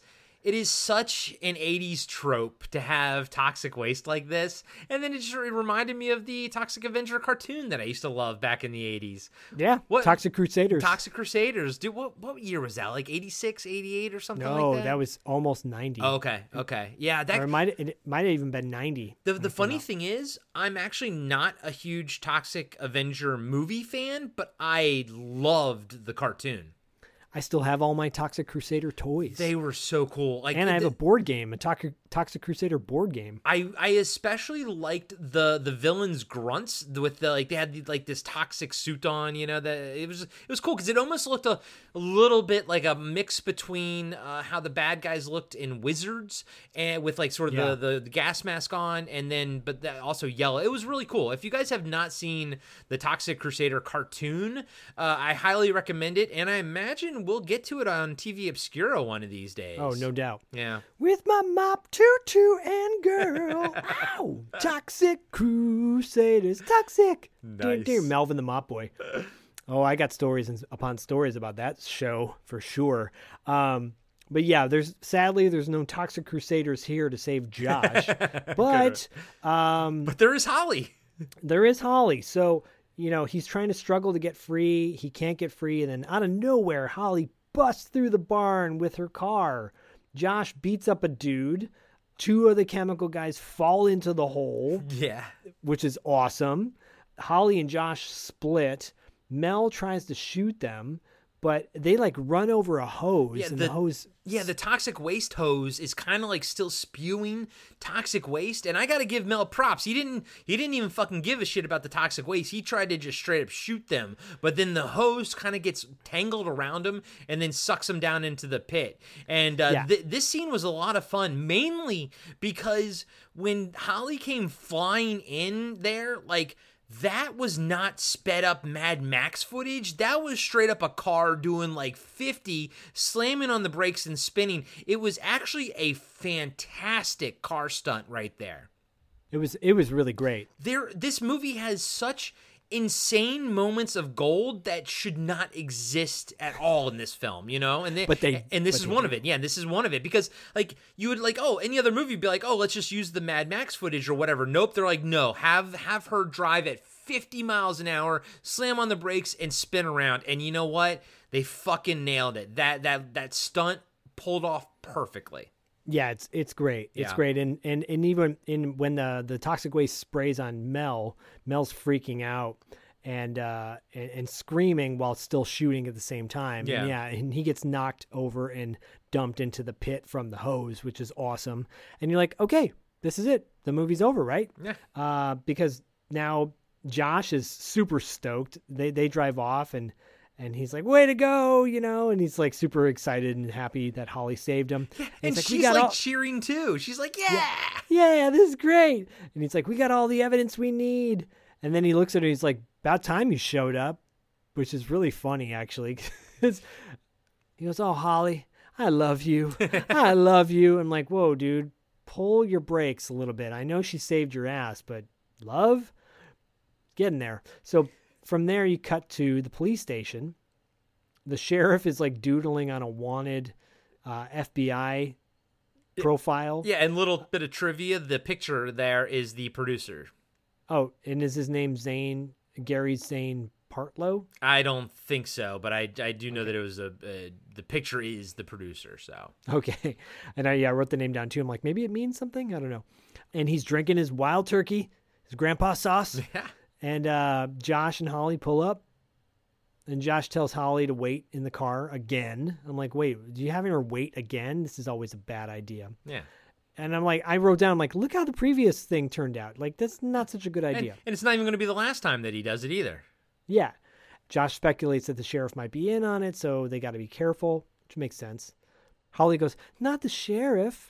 Yeah, I like that. That makes sense. That that's logical to me that the Josh that Josh would be like, let's I can't trust this guy completely just yet. Even though we know that he's a good guy, we know that he's uh, one of the protagonists of the film, but Josh doesn't technically know that, and that's that's no. actually pretty good. I like that. He hasn't he hasn't had one good interaction yeah, with him yet. Exactly. And then he and he's like, I don't know what to think of you. I know. He goes, I don't know what to think of your sheriff or your little town. Yeah. It's like, damn, dude. And uh, understandable, though. He's like, you go home and you get your uncle, and if I'm not back, you get the hell out of town, and you find the state police and tell them what's happened. And then he plants a big old kiss on her. And then they go in. Josh goes into the uh, police station, and he's like, Sheriff, Sheriff, you know, I know what's going on in the town. I know what what killed that little girl. And I wrote, Sheriff could give two shits, because he's like, uh-huh, hey, that's well, great. And then, well, no, it's I love it. The dialogue's actually great, because the sheriff's like, I believe you. Congratulations. Yeah, he's like, I, I, believe, I believe you. And But Josh is like, wait, what? He's like, I have proof. And Sheriff's like, I have proof, too. It's like six. It's eighty-four proof right here. But then I yeah, love, I love how, that. And I love how he says, uh, th- that the sheriff says, I've been promoted to civilian. Yes. I thought that was a cool little piece of dialogue. Yeah, I love that. I, but I do love, I, I do love the, the proof. Yeah. I have proof. Yeah, so that was good. Yeah, that was good. eighty-six proof. And uh, yeah, so from there you go back to Holly. She goes to get her Uncle Jack, who's now jacked up. They, she goes in the house. Uh, the kitchen is a mess. And then you cut to Jack in bed. He's under his covers. And you just see the top of his head, and it's throbbing like Frankenstein. Yeah, same effect that the Vic had at the hospital or at the clinic, and both of these effects are very good. Uh, you can't really tell where the makeup ends. Like, it's not a fake head. It's it's the actor, and yeah. they you know they clearly have this like blow up bladder bag thing, kind of stretching the the head out and everything. It's it's it's a good effect. It's really fucking good. Yeah, it's cool. It's really cool. Um, and and I I love, I love that Jack turns into like a twenty-five year old kid, a stuntman in, in just a minute too. But, of course, um, of course, yeah. So. You know, Holly's like looking through the house, and you're cutting back to Jack, and he's moaning, and he's and he's pulling the covers all over his place, all over the place, and he's getting more and more, you know, lumpy and and pus filled. Holly's coming up the stairs, and she goes into the room, and Jack's under the covers, and she's like, "Uncle Jack, what's wrong? What's wrong?" I'm like, "What's wrong? He's been sick. Like, you know, something's wrong with him." And she goes, "Come on, let, let me take a look. Let me take a look." And he's got like the covers pulled over his head all tight. Like a child. The, yeah, like a child. And at the same time, uh, Josh and the sheriff show up at Holly's house. She pulls the covers back, and Jack looks all violent, zombie-fied, and he starts to try to attack Holly. It's, it's a Jack uh, attack. It's a Jack attack. It's a Jack attack. So Josh and uh, Holly screams. Josh and the sheriff hear her scream, and they run in the house to help. Uh, the sheriff and they run upstairs. The sheriff pulls a gun. One of them does not help as well as the other. One of them is drunk as fuck. True. Because Jack uh, is trying to attack Holly. Sheriff pulls a gun. Jack knocks the gun down, and the sheriff at the same time. Yeah, drunk sheriff. Yeah, drunk sheriff. But Josh picks up the gun and shoots Jack, does nothing to him. And then Jack jumps out the window of the roof and jumps off the house and runs off. Josh jumps out onto the roof, shoots at him two more times, and Jack runs away screaming. Fucking... But not Makes gonna sense. lie, not gonna lie, the stunt person who jumped from the, the roof or the That's second cool. story onto the grass and rolled, there was no mat there. That was a straight stunt. The camera was stationary. That was fucking amazing. That was a great fucking stunt. Oh, it was. It was. It's a great. It's a great scene. I love it. Uh, it's very tense. It's it, but it's also very funny too, because, you know, Jack is supposed to be like this sixty-five year old dude, and suddenly he's running off like a sprinter. But it's hilarious. But it also adds to the fact that he's freaking out because it's the light that's affecting him. Yeah, exactly. The, the, there's something else happening. Which comes into play, and that's what comes into play, and that's that's cool. I dig that, you know. But but even though, yes, you can tell that it's it's a young, nimble man is is playing the role, it's still impressive to see him fucking jump off the second story and then roll and get up and run in like one fucking take. Oh yeah, it's dope. I love it. I love it. I love that scene. Um, now you cut back to the police station. Sheriff's trying to get a hold of Dawson, uh, captain, but the secretary won't even like leave a message, write down a message for him. Yeah. She won't even give him two shits. He's like, when the, you, you know, it's bad when the secretary hangs up on you. He says something yeah. like that. Yeah. I was like, something that's like funny. That. Yeah. And he's like, this is an emergency, you know? And, um, and then she, yeah, they, they hang up on, on Will. And Will says, you know, the sheriff, he's like, well, we might be the only three people left in this town. And Josh says, well, whatever we do, we better do it before nightfall. Those things seem to be affected by the light, which is cool. I love that. Yeah. The sheriff is ready to hunt, like go out and like you know, take care of business. But Josh is like, I, I need to find my brother. The sheriff says, well, when's the last time you saw him? And Josh says, well, he was at Missus Mapes. And then Holly's like, well, did you talk to her daughter? And Josh is like, well, no, Missus Mapes told me her daughter was dead. That's cool. That's a cool callback. That's I like yeah. that. We- weirdly, and- weirdly, this movie is is really designed for, for like multiple watching, because then you, you catch more totally. things. You know, it's yeah, it's it, for for such a low budget schlocky kind of movie. The script is actually very very tight. Yeah, no, I agree. Yeah, I mean, again, like I know this movie gets a lot of shit for being hokey or whatever. I'm thoroughly there and enjoying this the entire time. Both times that I watched it, one stoned out of my mind, one stone cold sober. I had a blast watching it both times. Awesome. That mission accomplished. Right. So, uh, so they split up. Josh goes to Mapes and Holly and the sheriff go to see Doctor Tate to get her, basically to get her and split with her as well. Cut to Doctor Tate's. They go in. It's been ransacked. They can tell that, you know, all shit has broken loose, uh, but it appears empty. They find her tape recording on the ground that she had around her neck, and they start to play it back while that big giant poster of Dramamine is in the background. Dramamine, Dramamine. And um, while the tape recorder is playing, and it's very eerie because it's playing back what has happened earlier in the night. Uh, the sheriff's looking around while listening, which is a really cool effect. I always love when they do that. This is one of my three favorite scenes in the movie because, first off, Bo Hopkins is doing his job and he's emoting, and he, he's clearly pained by the fact that he can hear, you can hear, you know, Myra, Doctor Myra Tate getting murdered. Like, it's plain, and, and him and Holly can both hear it. I love it. I fucking love it because while you're examining the scene, he, he sees all the destruction, but now he has this audio thing to go with it, and it's just, it's so freaky because, you know, she's screaming for help and everything. It's it's it's very, very effective. And honestly, part of me was like, maybe she's still alive. Maybe there's hope. Maybe there's hope. No, there's no hope no. because out of nowhere, Vic jumps the sheriff, and but the sheriff shoots him. Shoots him dead. And it's cool. You don't have to shoot him in the head. It's not, they're not like those kind of zombies. This, you can nope. just straight up, you know, do a couple plugs and that's it. They're over. I like that. That's, that's great. Cause they're toxic zombies. They're toxic zombies. And, uh, and then next thing you know, out of nowhere, the hospital gets filled with like three or four zombies. It, it looks like it's like the redneck zombies. So sheriff tells Holly to run and get out. She does. Of course she does.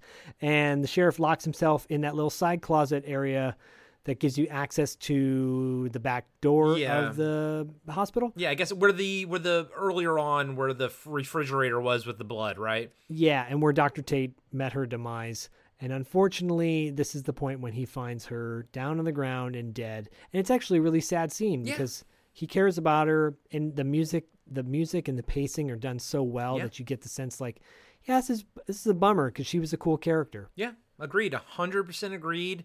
And her poor hair just does not look great. And I'm like, oh, no, it's over. The life is gone. It is. It is. So from there, we cut to back to Josh, who shows up in Mapes, pounding on the door. Mapes opens the door, and he just screams at her, "Where is he?" And and Mapes says, "I thought I told you. He..." And he goes, well, well, you lied, lady. Lady. And Josh starts searching the house while Mapes, is, she's like threatening to call the police. This is scary too. She's threatening to call the police. She's like, you can't do that. You got no right. You got no right. And he starts walking through the house and he makes his way into the kitchen, uh, the basement room, which is very similar to the, the, the little basement in um, People Under the Stairs. Yeah. And he goes into the basement. And as soon as he opens up the door to go down, the door slams behind him shut and it locks. Yeah. And you're like, oh, shit. That's freaky to me. Yep, I like that. This whole sequence freaks me out. Agreed, so, one hundred percent. And what I love about this, too, is he's not stupid. He goes down there and he's whispering for Mike. Yep. So that he won't make a lot of noise, which is, again, smart.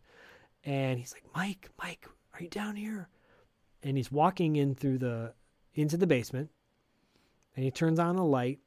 And when he does, he sees just bodies everywhere in the basement of dead people. And ultimately, he sees Mike with a shirt on. With a shirt on.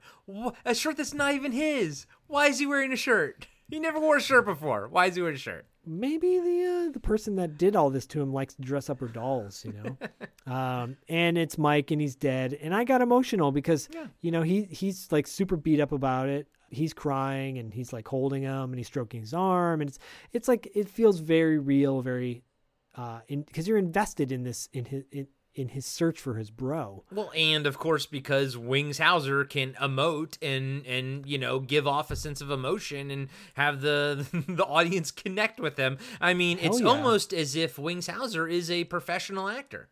Yeah, he knows what he's doing. He's, he's knows he's been around this bush once before. So. Uh, From from there, out of nowhere, uh, Missus Mapes' daughter jumps out and grabs Josh, starts and starts trying to attack him. There's you can and they keep the uh, the consistency of the burning and the the fog and the smoke, which is great. Not the best makeup job on her. She looks pretty ridiculous, but it's still effective yeah, nevertheless. I, yeah, I know. The the zombies, they're very pale and they have very extreme like black makeup around their eyes. It's it's very it's almost like stage makeup because, you know, you're not using you, the the makeup should be a little bit more subtle for camera work, you know, but yeah, ultimately, I don't care. It's still fun and that's what matters, you know. I, Yeah, I don't care either. It reminded me of the Carnival of Souls makeup, mm. but that was black and white. And if this was a black and white yeah. film, it would look a lot better. Yeah. It, it's fine, though. I don't mind. No, because... Uh, it didn't because, take anything away. Yeah, it doesn't take anything away, especially when, like... Josh tries to smash through the window and, and climb out through the, the bottom window. I like that when she grabs his, his ankles, it like the smoke and it burns. Like, I like that they're consistent about that kind of stuff. Well, I, I love this part. I love this part because, yeah, he's trying to break away from her, and he and he breaks a window in the basement to jump out, and he starts to get out. He's almost out. He's almost out. She pulls him back in, and you're like, oh, and he grabs his leg, and grab she grabs his leg, and that's when it starts smoking. And I wrote at that point, I'm like, oh, shit, I did not expect that. That's cool. I dig that. I mean... Because, I mean, also, too, like, you know, you and I are raised on, on aliens, so, like, we know that, like, what acid will do and everything. So, like, right when she grabs his leg, I'm like, oh, my God, it's going to burn through, like, his fucking ankle and shit. I think, yep. I think it's really cool. Honestly, like, I was going to save this for the end, but I'm just thinking about it now. One, I just, I wish this movie wasn't called Mutant, and it was just called Toxic Zombies, and they just really leaned into the fact that they were toxic, because I love what happens later with their hands reaching through the glass and how it can melt it, yeah. because oh, it, I wish one, they... That's I, another favorite. Yeah, scene. That's so fucking cool. I wish that this movie was called Toxic Zombies, and they really just leaned into these, these zombies being just toxic. I think that yeah. would have been fucking awesome. Yeah, I agree. I agree. Um, I, I do want to point out that apparently looks like Wings Hauser is a luchador because after she pulls him back into the basement, he swings around this pole and drop kicks her yeah. like hard. He does this sweet drop kick move. I'm like, oh, shit, he yeah. can wrestle. It's, nice. It's awesome. I, I like that move a lot. And I love when he does that because she's got, uh, you can see her hands and she's got the yellow on her hands, which keeps it cons- consistent. Yeah. And that's important for low budget movies because they didn't often do that back in the day. Um, and so Josh grabs what looks like like a like a mini blowtorch on the mm-hmm. ground, and he starts kind of uh, putting it on her and to get her to back up. And she's kind of making her move on him, trying to trying to get closer to him to to eat him or whatever she wants to do. And he's making his way up the stairs of the basement, and he's trying to get out of the basement door that's still locked. And he's screaming. He's like, "Get back! Get away from me!" It's so funny. I'm like, you're not going to reason with a zombie, dude, but whatever. Anyways, he breaks the door open, and this is freaky, too, because right as he does, Missus Mapes is right on the side of the door, jumps out with a fucking cleaver in her hand to try to hit him with the cleaver, but he grabs her and he knocks her down the stairs and then closes the door on them, and you can hear her moaning, "No, please, I'm your mother, baby, no, please, ah!" I love that, Done. dude. I love Great. it. I love Great. the fact that fucking, first off, Missus Mapes was ready for the kill blow. She was just like, I'm going to take this asshole out. I love that. Of course she didn't. But then, I, of course, I love the just that trope of like, she gets killed by her daughter, you know, like that's so, it's Night of the Living Dead. It's, it's perfect. Yeah. It's fucking awesome. Love that whole scene. Absolutely loved it. Hey everybody, Corey here. I just wanted to let you know that we'll be right back after these short messages. Well, hello there, little black kitties of the night.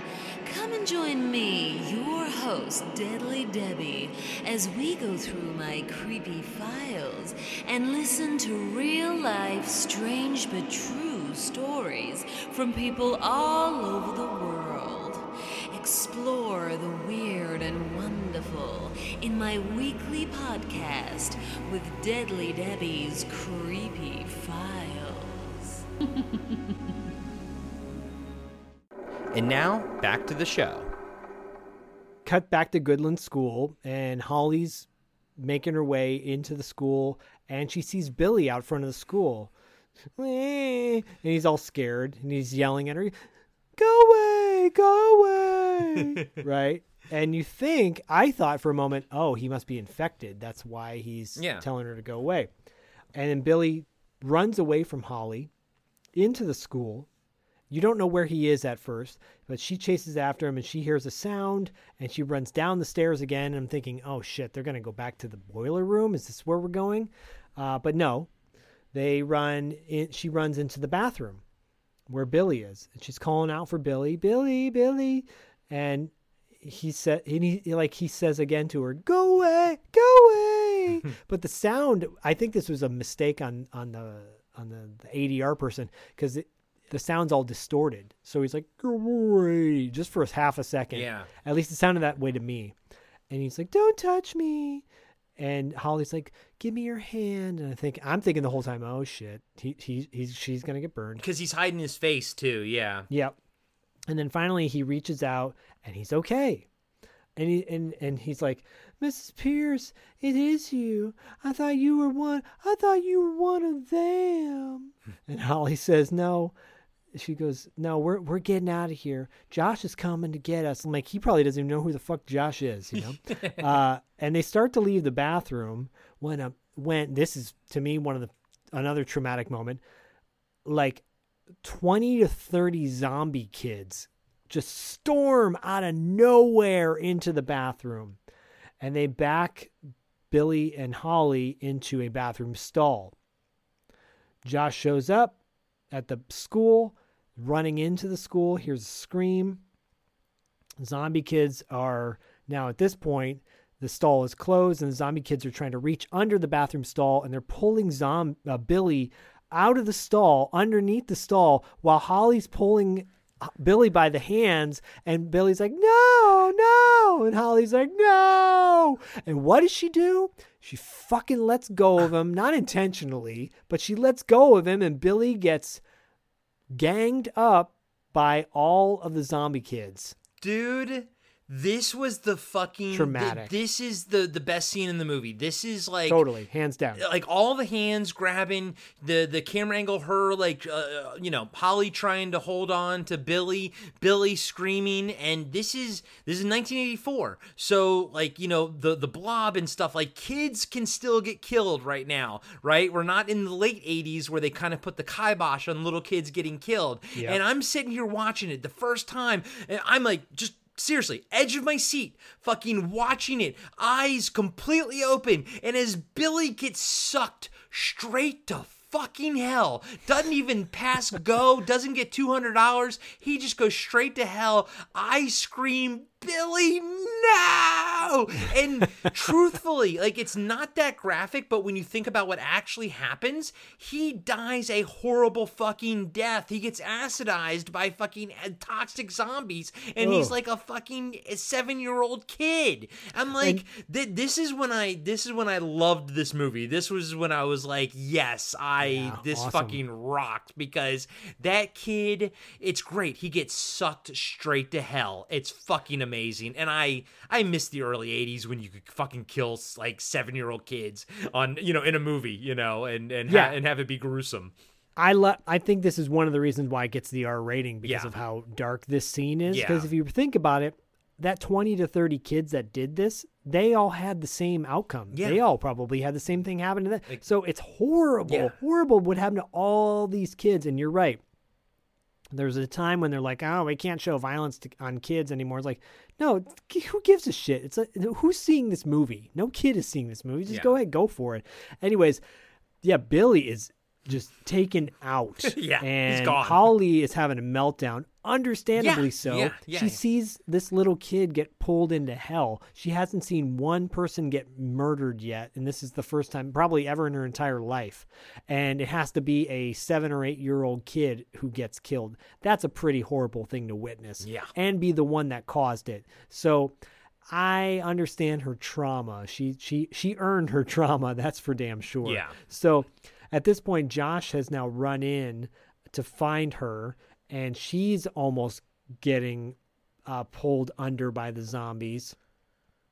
But she's able to climb up on top of the stall. And there's like a little ledge behind the bathroom stall that allows her to like sit up. So she's up top and he jumps up and grabs a uh, one of the one of the pipes to pull himself up, all like Spider-Man like again with his cowboy boots. Wings is very athletic. Yeah, yeah, yeah. Wings is like he's got. He, I bet he was a football. I, guy I was going to say I would not be surprised if he played like high school and college football or basketball or something, because he he's very, for as tall as he is and kind of gangly, he he does seem to have, the actor Wings Hauser does seem to have very good control over his limbs. He, he, he does. And Holly has great control over her whining because all she's doing is going, yeah. So he grabs Holly again, twenty to thirty, maybe forty or fifty little zombie kids now, all in this bathroom stall in the bathroom, trying to get at uh, Josh and Holly. They're able to jump down and get out of the bathroom without getting attacked. They go to close the door and like barricade it with a like a rolling tray, which I'm like, you're not gonna barricade that with the door, whatever. The kids break through the glass, which is a really cool shot, cool shot. of the kids reaching through the glass, like trying to attack. It's so it's chilling. Yeah. It's really chilling. Yeah, this movie stays with you. It's haunting. Yeah. Anyways, Josh and Holly split and they're out. Well, now th- they get in the car and they fly out of there too. They get in the car and they fly ass out of t- out of there. And this is when Josh, like this is when like Holly in this scene, Holly's like losing her mind because of Billy, and rightfully so. And this is probably the best acting that Jodi does in the entire movie. She's having a meltdown, and and rightfully so. Rightfully so, but Josh is screaming at her to calm down. Like he's like yelling at her, which is really funny. and, and, and, is, and and just from nineteen eighty-four standpoint, rightfully so. He should right. be screaming at her. Because I'm just kidding, because that's just how fucking it was back then. It's stupid. Totally. Yeah. totally. No, I know. I love it. I love the, the initial time when they get in the car and they split and she's screaming. Yeah. That the initial part is great because because. It's very intense and traumatic, and she's and she's giving it her all. She's doing a. Yes. This is the one time that she's doing a fucking the the the perfect amount of acting is right there. Yes. Yeah, so so the car pulls off. They show the car pull off, and then they cut back to them in the car, and Holly's like, "Oh, Billy, oh Billy," yeah. And not gonna lie, that was literally how I said Billy when I saw him get sucked straight to hell. That's hilarious. And Josh is like. He goes, it's all right, it's all right. And I'm like, no, it, it's not. most, it's most assuredly not all right. Yeah, and, and he's yelling at her, and he's like grabbing. He's like, where's Will? Where's Will? And he's grabbing at her like, where's Will? Like, like super violently. And I'm like, dude, chill the fuck. She's the one that just had this whole ha- horrible ha- thing happen to her. And then, but then again, he's the one who's grieving for his brother who's dead too. So there you go.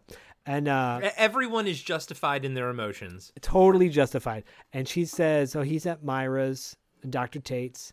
And he's like, it's going to be all right. It's going to be all right. I'm like, no, actually, it's not. Your brother's dead. Billy's dead. Billy's Myra's in hell. dead. Billy's in hell. They're all in hell. They've all been sucked through the the, the mirror by the devil. Um, don't don't remind me of that, buddy. So, uh, and then Doctor, cut back to Doctor Tate's. Again, where have you fucking learned your lesson? No.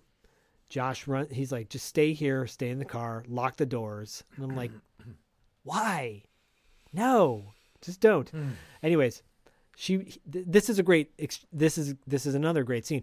There's been many moments in this breakdown where we've gone like, this is the best scene in the movie. Yeah, no, this no, is the best. There are a lot of best scenes because, and they're true. They, it's true. There are there are a lot of best scenes in this movie. This is one of the very few times where, like, I am, even though I watched it twice in the past like three days, I'm discovering how much I enjoy this movie right now, and also actually how well it's actually made. Like. The, the the bad parts of this movie are so extreme that they kind of overshadow the other stuff, but there's actually a lot of fucking gold in this movie.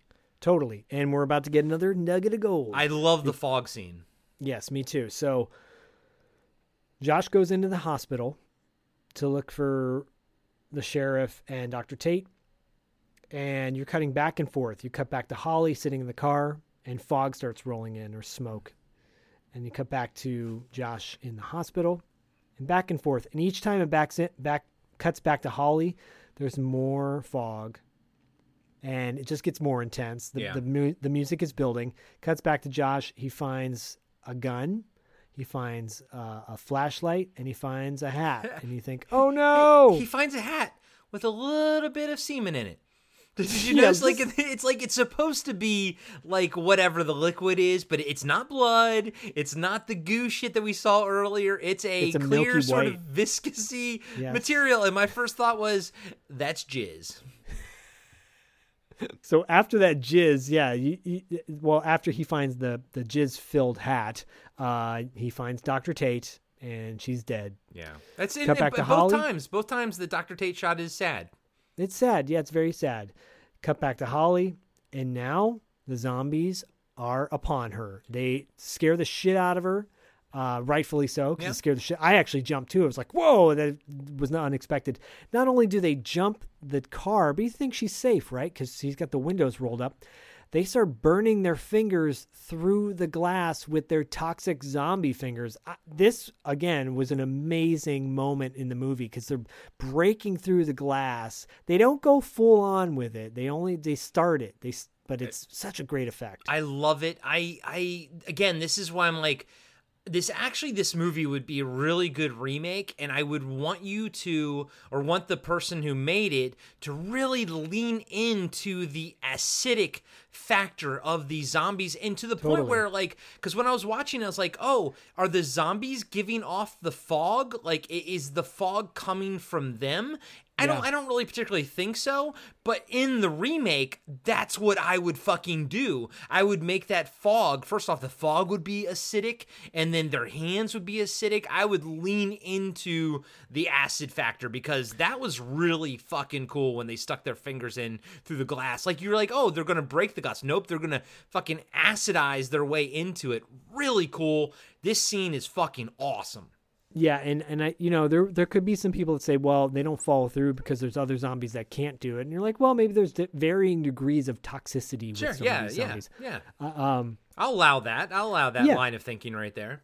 Thanks, I appreciate it. So uh, so so Josh storms out of the hospital and picks up a, a park bench. I said, I wrote that down. Fucking Wings Hauser uses a bench as a weapon. That's how uh, fucking tall that dude is. That's how tall he is and how badass and strong he is. So he, he throws it at one of the zombies, and he takes one of the boards that falls off of it and starts battling the other zombies with it. He's beating the shit out of all these zombies. There's one zombie that he's like doing a rope-a-dope on. Yeah, with I a know. mustache. I know. Well, that, yeah, that mustache zombie also, uh, because he's about to kick him in the stomach, and the the zombie actor kind of turns his stomach, like he gets into yeah. position to the point where, like, you can be like, you can tell he was like, okay, now I have to be into in position to get kicked. But you know what? These are the little things. These are the little things that make the movie fun, right? Like, I think like so. That's the shit that like that makes this so fucking entertaining. Yeah, I think so. I mean, I know like somebody like Riff Trax did a whole thing where people are laughing their asses off at it. That's still entertaining. Sure, like yeah. that makes you want to watch it again because it's so much fun. I know. And also creepy too. Yeah. Um, yeah. So he, he gets, he gets enough of the zombies away to actually get in the car. And he, I love this because he yells at Holly. He's like, move, move, like to move over, well, you know? And also before he even gets in the car, like, like she's like, he's like, turn on the lights. And she's like, ah, and I'm like, bitch, turn on the lights. Listen to him. Like she's just screaming. he's he's the only one who has like his wherewithal, yeah. the, like the, his wits uh, wits about him. Um, so yeah, they they get in the car, turn the lights on, drive off, but uh, and there's nobody on the car at first, but yet suddenly out of nowhere there's a zombie on top of the car, which makes things really complicated because the zombie's trying to break into the car now, and they're trying to get him off the car by swerving back and forth, uh, and they accidentally come up on the sidewalk and flip the car over. Well, knocks they knock the zombie off the car, and then the car flips over. So now they're fucked. They're, yeah, they're, yeah, and, and they're right by the tavern. Yeah, they're right by the tavern. And as fun as it all is, I couldn't. I mean, the problem was is that one, the zombie that was on top of the car had like gloves on, and he was holding on to like these bars that were clearly like grafted onto the roof, so he could just hold yeah. on to it. And then when the car flipped, you could see the panel that that kind of pushes it out, you know. And I only. I only critique it poorly because we just reviewed the car, uh, you know, a, a few episodes ago. Yeah. And that was done about five years prior with such higher uh, effectiveness in this one little shot right here. Yeah. Oh, yeah. Totally. Totally. I, I mean, again, it's low budge. Yeah. And, you know. Yeah, I know. You just, the, you, you give it a slide. Again, none of this shit is anything that should be a reason to not watch it. If anything, it's a reason to watch it. Yeah, because it, it makes it that much more entertaining. Yeah. Like, oh my God, that's so funny. It does. You can. You can be laughing your ass off one moment and then be like shocked to shit the next. Yeah, when, you're about when, to get shocked yeah, again yeah. in just a mo- in just a few moments. Yep. Because right after that happens, yeah, the, the zombie, they knock the zombie off and he flies into the into the bar, which is hilarious. Um. And then the car flips on its side. They get out of the they get out of the car, and Holly's like stumbling at this point. She's like, "I can't, I can't make it. I, I can't I, make it." I didn't understand. Was she hurt or something? Like, why is she so passive and weak now when she was I, such a hero earlier? I think she's just a mess, knowing she murdered a little eight-year-old boy. That's yeah. what happened. And so, and he's like, "Yes, you can. Yes, you can." She kind of fights him off. She's like, "No," and and they picks her up, and they they go they. They continue to run away from the zombies, and they go to the gas station and they hide there, the one that was closed earlier in the movie. Josh leaves Holly again behind a counter at the gas station uh, to go check out the place. She's traumatized. He comes back with a gas can, bottles, and rags to make Molotov cocktails. And I'm like, this guy's resourceful. Mm-hmm. And she's like, it's no use. We're not going to make it. And Josh is like, he gets all firm with her. And he's like, don't you dare say that. We're going to make it. You understand me?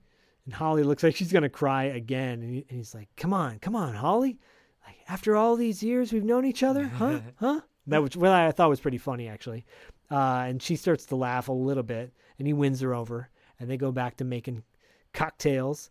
And Holly asks about Will. And Josh says, I don't know. I don't know where he is. I, I think he, I don't think he made it. And then she asks about Mapes.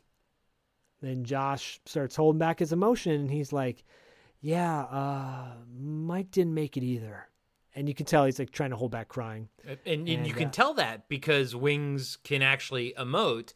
And this whole scene that you're talking about, or this whole little shot right here, uh, dialogue, is all one take. It's just Holly and and Josh right there, and and Wings does his job the entire time.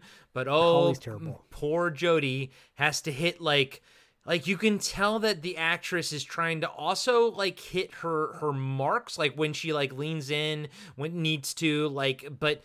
She does it before she emotes it, so you can tell she's she's just trying to do it all. It's just it's all above her, and, and I don't.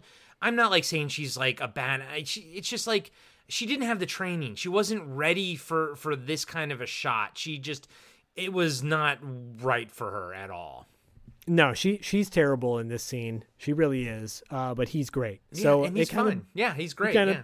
balances each other out. She's like, oh, I'm sorry. And he's like, and he goes, no, he goes, no, not, not, not, not right now. Not right now. We gotta, we gotta get back to work. And I love that. He's staying focused. Yeah.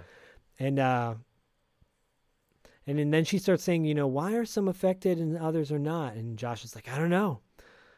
I don't know why there's some are more susceptible than others. But sooner or later, this poison is going to affect everyone. And Holly starts to cry again. And Josh is like, come on now. No, no, no, no. Don't break down. No, all, all we got to do is get through the night. We, we we need to get some more bottles. Why don't you go in the garage? I, I, I know he asked her to do this to, like, get her distracted, but, you know, to send her off on her own is kind of stupid. Yeah. But he, he said, go back in the garage and get some more bottles. And so Holly goes in to get more. And when she does, uh, she drops a bottle on the ground. It's rattling around. And, and he's in there. He goes, shh. Holly, be quiet. Like, he's telling her to be quiet. Holly, be quiet. But in he's such a doing, violent way. He's doing nothing. He's just sitting there. He's not even, like, filling the Molotov cocktails. So, like, he tells her to go back there. She makes noise, and he's like, be quiet. It was just, like, it was so catty. It was so weird. I know. I wrote, I wrote, oh, now he's a jerk suddenly? Yeah. Yeah, it was so, kind of a dick uh, move. So Holly goes to get up and, and go to Josh.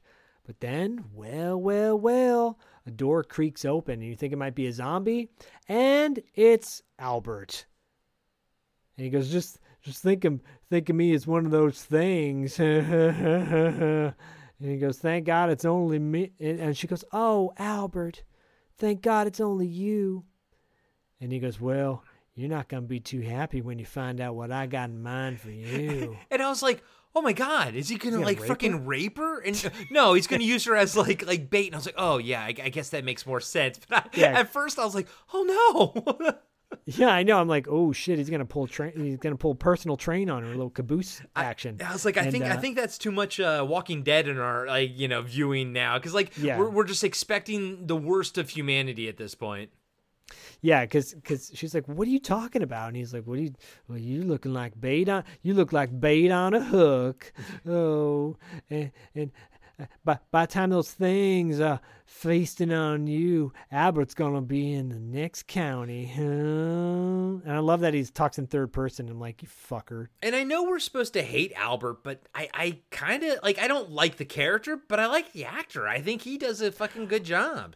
The actor's great. Yeah, he does a very good job with what he's got. Uh, but yet, yeah, with whatever with whatever he has. So he pushes her with his shotgun into the front of the store where Josh is, and Josh sneak attacks Albert because I don't think Albert knew that Josh was there, even though he clearly you could hear him when he yelled at her. Uh, they're struggling over the shotgun. It shoots off one round, and then Josh knees Albert in the dick, and then he hits him with the back of the gun and knocks him down, uh and then he hits him again with the back of the shotty, and he points the gun on him, and and he's like, come on, give me a reason. I love that. Yeah, like, give me a reason, right? Holly tries to calm down Josh, and and Albert's like, hey man, I, I, I was only kidding I was only kidding you know. And, and then Josh tells Holly to get uh, some rope and tie Albert up real tight. And then a zombie out of nowhere reaches in the window to grab Josh.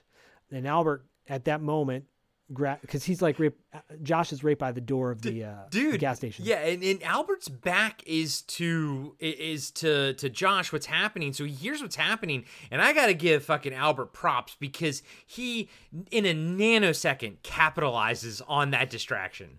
He sure does, because he grabs Holly immediately in the process and, like, whips her around and has her has her in a headlock, basically. That's some quick and, goat thinking right there. Yeah, and, and Josh is like, don't make a move. Or Albert says to Josh, he's, she's like, you know, you make a move and I'll snap her neck. And Josh is like, all right, all right, just just just calm down. Just don't go out there. And Albert says, oh, I'm going out there with this little lady as my ticket out of here. And then right out of nowhere, the zombie, another zombie reaches through the front window of the gas station, grabs Albert and pulls him out of the gas station. Yeah, like fucking tosses him. It was great. Yes. Al- it's, yeah, it's it's a great toss. Albert starts to fight them off. Uh, Josh is telling Holly to to light bottles from the make the make the cocktails, and Josh runs out of the gas station, blasting all the zombies with a shotgun. And they gang up on Albert at the same time, and he's shouting, "Not me! Not me!" And Josh Josh continues to fight the other zombies. Holly comes out with bottles. And I love this. She comes out like a waitress. She's like, here, hands them to Josh. And Josh starts throwing the Molotov cocktails at, at the uh, at the zombies and at the ground, making a fire. And more zombies are just piling up. This is so intense. This is like, yeah, this is really intense. This is what Night of the Living Dead should have done at one point, where the zombies are faster and, and more aggressive, because they're just piling. They pile Josh and Holly. They force Josh and Holly back into the the the gas station, and they're just piling in, and Josh and Holly hide behind the um cooler tank, or the no they're behind the desk, the the front desk the front desk yeah yeah yeah and honestly, like, I had no idea how they're getting out of this. I thought this ending was going to be everyone dies ending. Well, yeah, because I'm I'm looking at the time code on the on the on the disc, and I'm like, oh, there's like three minutes left. Yeah, oh, yeah. This is it. They're all they're just gonna die. This yeah. is gonna be a bleak ending. That's what I thought. All is lost. And then out of nowhere, light shines through, and the cops show up, and they're blasting the shit out of all the zombies. And I'm like, oh, look, there's a female cop. That's progressive. Uh, uh, well, one one uh, the the fact that, like, Holly and Josh stood there while the cops are, like, just shooting buckshot into the gas station. I was like, they didn't get down. Like, yeah. Why didn't they hide behind the fucking desk? Like, buckshot is going everywhere. But it also, at the same time, yes, there was a very attractive female cop in the, uh, and I was like, oh, oh, hello. How's it going? All right. Yeah. Hello, officer. Hello, what did officer. I do? Why did you pull me over? but, no. but like, like, you know, even before that, I was like, I don't know if it's a smart move to use Molotov cocktails in a gas station, but then, like, at the same time... Good point. At the same time, when, like, Josh shot one of the zombies with the, the shotgun, like, it bled. It, like, the squibs were, like, that toxic-looking squib. So I was like, oh, good. I like, I'm glad that they didn't just give it, like, a blood squib. I'm glad they kept that. But then I was like, oh, but then why would you uh, why would you use a Molotov cocktail? And they're like, oh, but then they're all going to die. Oh, they're not. But then why aren't they ducking? Oh, there's a hot cop, though, so that's okay. It's just like, guys, it's this whole movie is such a roller coaster of emotions and acting. Yeah, this melee at the end is fantastic yeah. because it, it, it's, it's so... Uh, overpowering emotionally, because you're like, yeah, on one hand you can get distracted by the uh the the, the silliness of the scene with the, with the with the gas and the explosions and whatnot, but at the same time too, if if you just take in the moment of what what is actually happening, it's intense as hell. And then you think all hope is lost, and just finally in those last like two minutes of the movie, the cops saved the day. Yeah, please, and... please, please don't get me wrong. I oh, was yeah, yeah. fully invested, like, especially the first time I watched it. I thought they were going to fucking die right there. Like, I had no idea how they were going to survive that. So I was, don't, like, you know, jokes aside, I was fully invested every time I watched this. Oh, yeah, for real. I can tell. I can tell. And, and I just wrote, I'm like, Josh and Holly live. Yay! Because I like that. I, I'm, I'm, I don't. I'm not a big fan of downbeat endings. No. I'm just, I'm not. No. I like seeing the potential, right? Yeah. And uh, especially in these days and eight times, we, we need more hope than not. And I, and I love the shot when they walk out, and Will is standing there in the shadows with his shotgun. That was, yeah. that was a fucking bad, I mean, not going to lie, that was a Wild Bunch shit right there. He was, he was drawing some Wild Bunch energy on that. For sure. Yeah. So Josh and Holly walk out of the, the gas station, and they see cops everywhere. There's a film, there's a news crew there uh, doing the reporting. And they start to walk out, and in the shadows you hear, you see Sheriff Will standing there, and he goes, "You guys okay?" And Josh says, "I thought you were dead." And the sheriff laughs, and he goes, "Well, so did I." Mm-hmm. And Holly says, "You finally got him out here." And, uh, and he goes, "Well, I went over Doug's head," Doug being the captain, yeah. and uh, and I went straight to the governor's office. And some of those New Era people were brought in with chemical burns to the hospital, and we got them to admit everything. Even an E P A investigator disappeared. We found him in Miss Mapes' cellar. I'm like, oh, that's a cool callback to the beginning of the movie. Bravo, bravo. When I watched it the second time, actually, I'm not going to lie, I don't think it was until we were actually talking about it where I was like, oh, that's who that was at the beginning. That's cool, cool, man. I like that shit. I like the fact that the script had a callback like that. It's consistency, dude. Yeah, I, lo- yeah, I love it too. And then uh, so they're they're they're like hanging out by the gas station talking about all this shit. And, uh, and then the captain rolls up, and he walks up to Will, the sheriff, and he goes, "Stewart, about that suspension, uh, I guess it's no longer in the works." And then the sheriff goes, well, that's mine and now, so you, Captain. And but then he hand, takes off his badge and he hands it to him. He like throws it to him and he goes, oh, by the way, I think you know where you can put this. I love that. I, I do love too. that. I do too. And the whole time this is happening, there this is when another uh, paramedic people are carrying like moving a body uh, with a gurney. Yes, and with the gurney, and the gurney is like on the ground. So the two actors who are pay, playing the paramedics have to do their scene completely hunched over. I love it. Yeah, it's hilarious. It's a lot going on in the scene. It is. And uh, and then Josh. Uh, the sheriff looks over at Josh and Holly and he, he goes, you all right? And, and Josh says, yeah. And then the sheriff says, you want to get a drink?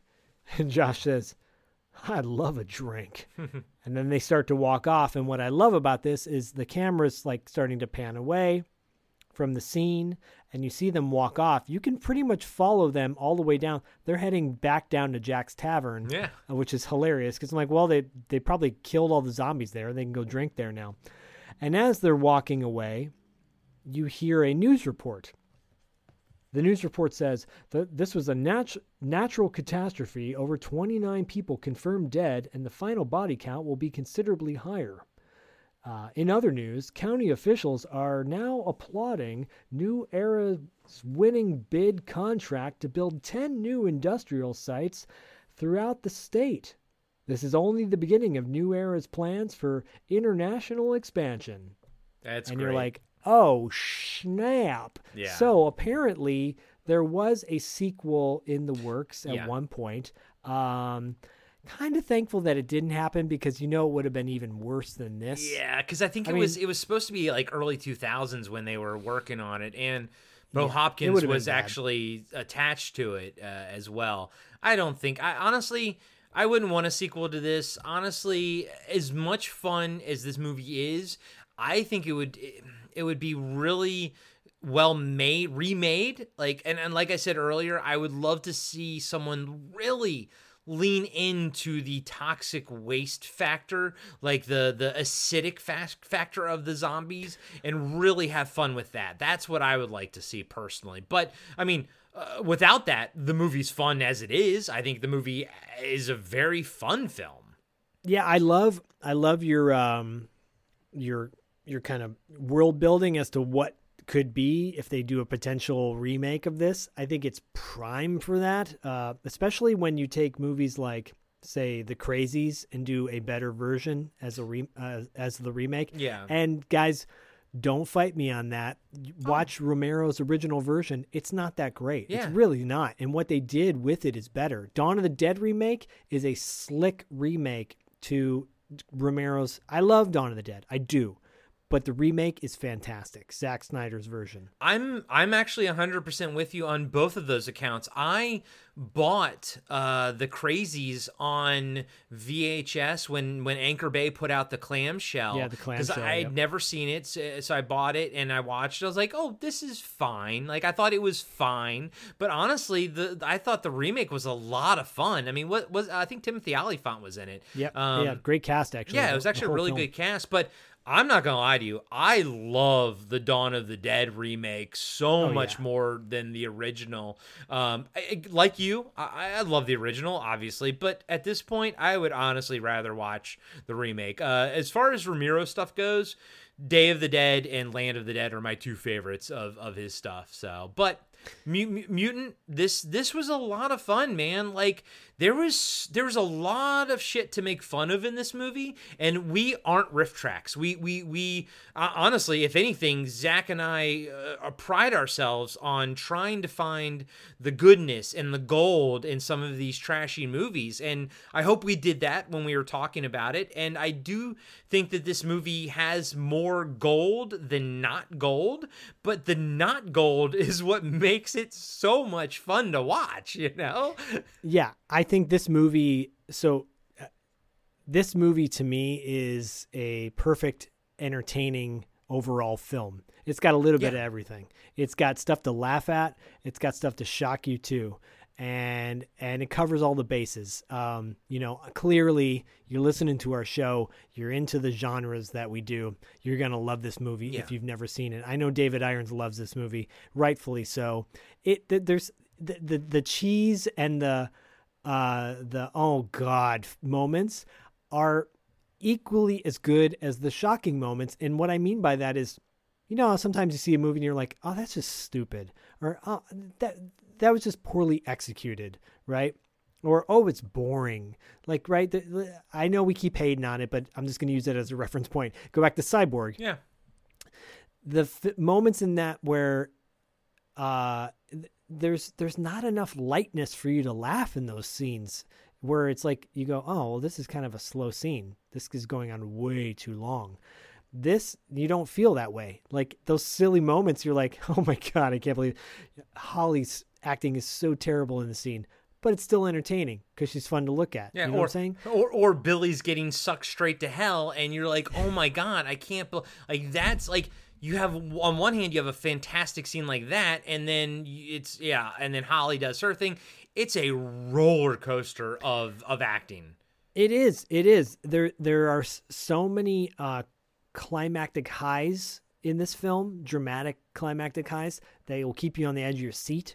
Uh, and then there's enough moments where you're laughing your ass off because something's so absurd. Um, like even that when he does that, when Wings plants that drop kick on mm-hmm. Missus Mapes' daughter, I was laughing, yeah. but I'm like, oh, that was rad. It's, I love that. Yeah, it's fun. It's fun. This is, I mean, this is exactly the movie you want it to be. You know, like if you're listening to Podcasting After Dark, you know, we're, we're not talking about Academy Award-winning movies here, guys. You know that. So, so like, you you listen to our podcast, this is the movie that you're hoping it to be. This is the movie that you can put on uh, and show people who've never seen it, you know, and they, everyone in the room is going to have fun watching this movie because it's preposterous. It's, it's it's ridiculous. But but if it was preposterous and ridiculous one hundred percent, it would suck. But it's because yes. it's not. It's not one hundred percent. There is so much fucking goodness in this movie, and uh, unfortunately, not a lot of it comes out of Holly's mouth. Um, but yes, you know, but again, at the same time, she honestly she personifies this entire movie. Like you, you she's she's not landing the lines or the marks all that well, but at the same time, you can't look away, you know, and and you're fully entertained, and for some reason, you're also fully invested in the characters. I don't know why. Yeah. Yeah, I I mean, I know why. Two words, Wings Hauser. There you go. So and, and I, I will say, too, you know, if if uh, if this could quite possibly be the best that we get from Wings. Okay. That's but sad to know. I I don't think it is. Okay. Because this is just the tip of the iceberg for our, our wingsography, yeah. if you will. Just starting. Um, And I wanted to start out with with with a movie. I chose this movie specifically first because I wanted to to, to showcase, um, you know, not full on Wings, just a little bit of little bit of Wings, like here, like yeah. tidbits here and there. He was the hero. He was the traditional hero type in this. And this is a know? crowd pleaser, man. This is this is yeah. a crowd pleasing movie. I think this movie's a lot of fucking fun. And I, I love seeing Wings as a good guy. Me too. Uh, I know he, he often plays a lot of bad guys in movies. I love seeing him as a good guy. And uh, yeah, so for me, I'm glad you I'm I'm glad on so many levels that you enjoyed this. Uh, I thoroughly enjoyed it yet again. Mm-hmm. Uh, I look forward to more Wings in our lives. On the wings of love. Take and, uh, these, these broken, broken wings, wings. Hausers. Learn to fly again. Learn to live so free. Uh, so until the next Wings, yes. you know, th- this this this is a good way to start it off. It is. Mutant. I, dude, and I'm so happy that I watched it, bro. I, I, I'm so I, glad you I liked had, it. I had so much fun with it, man. It was a fun movie. That's at the end of the day, like sometimes that's really all that fucking matters. All the shit that we said about this film, all that matters at the end of the day is that it's ninety-nine minutes of fun. Really, that's exactly. it. So, and you know where else we can find fun? I was going to tee you up with the exact same thing. You know what else is fun, Zach? two dollars late fee. Oh, two dollars late fee. You're right. You're right. I, I will say, I will say, uh, we do have a lot of fun on my other podcast, my other sister wife. Um, and my polygamous relationship. Uh, over a two dollars late fee, we are a retro, nostalgic eighties podcast that focuses on movies and soundtracks. One song specifically, one movie specifically yeah. per episode. Yeah, you, you guys, the, the soundtrack thing is definitely where, like, what you guys really sort of lean into and everything, which I love. I think that's fucking awesome. Oh, thank you. Thank you. Yeah. And, um, you know, we, we do interviews with celebrities as uh, performers from the eighties as well. We've got an upcoming interview with Keith Coogan by the time... Dishes are done, man. Dishes are done. And he's an eclectic dude. It was actually a very uh, surprisingly kooky interview, mm. to be honest with you. And, and, and, and we always do an episode to coincide with that prior. Well, we decided to do something a little bit different. We did a top five. Uh, we did our top five favorite Keith movies, movies that starred an actor named Keith. And then there's one that'll th- throw you for a loop where you're like, wait, his name, that's not Keith. His name's not Keith. So, so you mean Keith David and David Keiths? Keith David, David Keith. Uh, can you think of any other Keiths? Keith Coogan. Keith Coogan. Can you think of any other Keiths? I have too many beers in me right now to think okay, of any well, other Keiths. There, there, there, there's a handful. Um, and and I, I will say... That was a rollick, ro- that was a rollicking good time. But yeah, we have a good time on two dollars late fee. Yeah. Check it out. Give us a listen.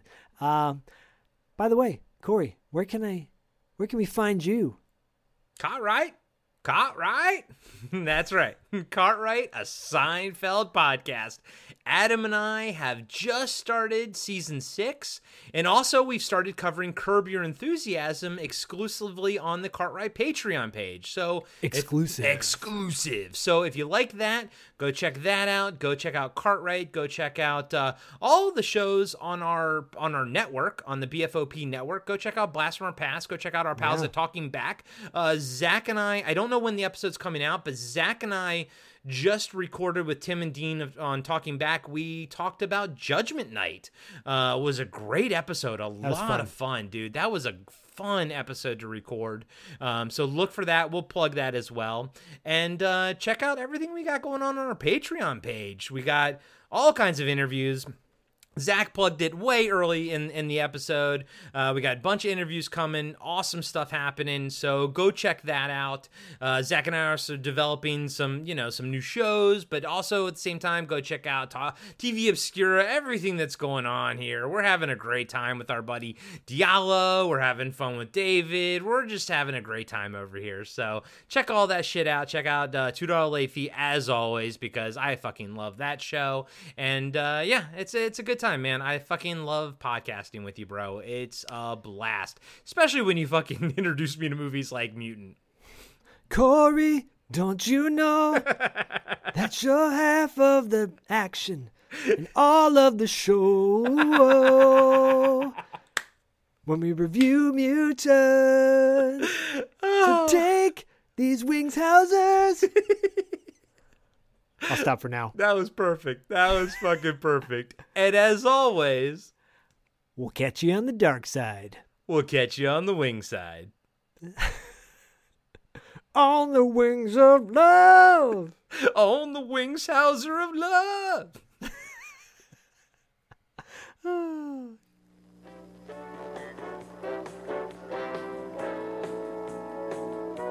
Join the Podcasting After Dark Patreon community to unlock exclusive monthly content like cast interviews and a fan feedback show. Plus, you get every regular episode of Podcasting After Dark completely ad-free. You can also support the show by rating and reviewing us five stars on Apple Podcasts and by recommending us to your friends. Finally, make sure you follow us on Reddit, Instagram, and Facebook for news and updates about future episodes. Just search for Podcasting After Dark.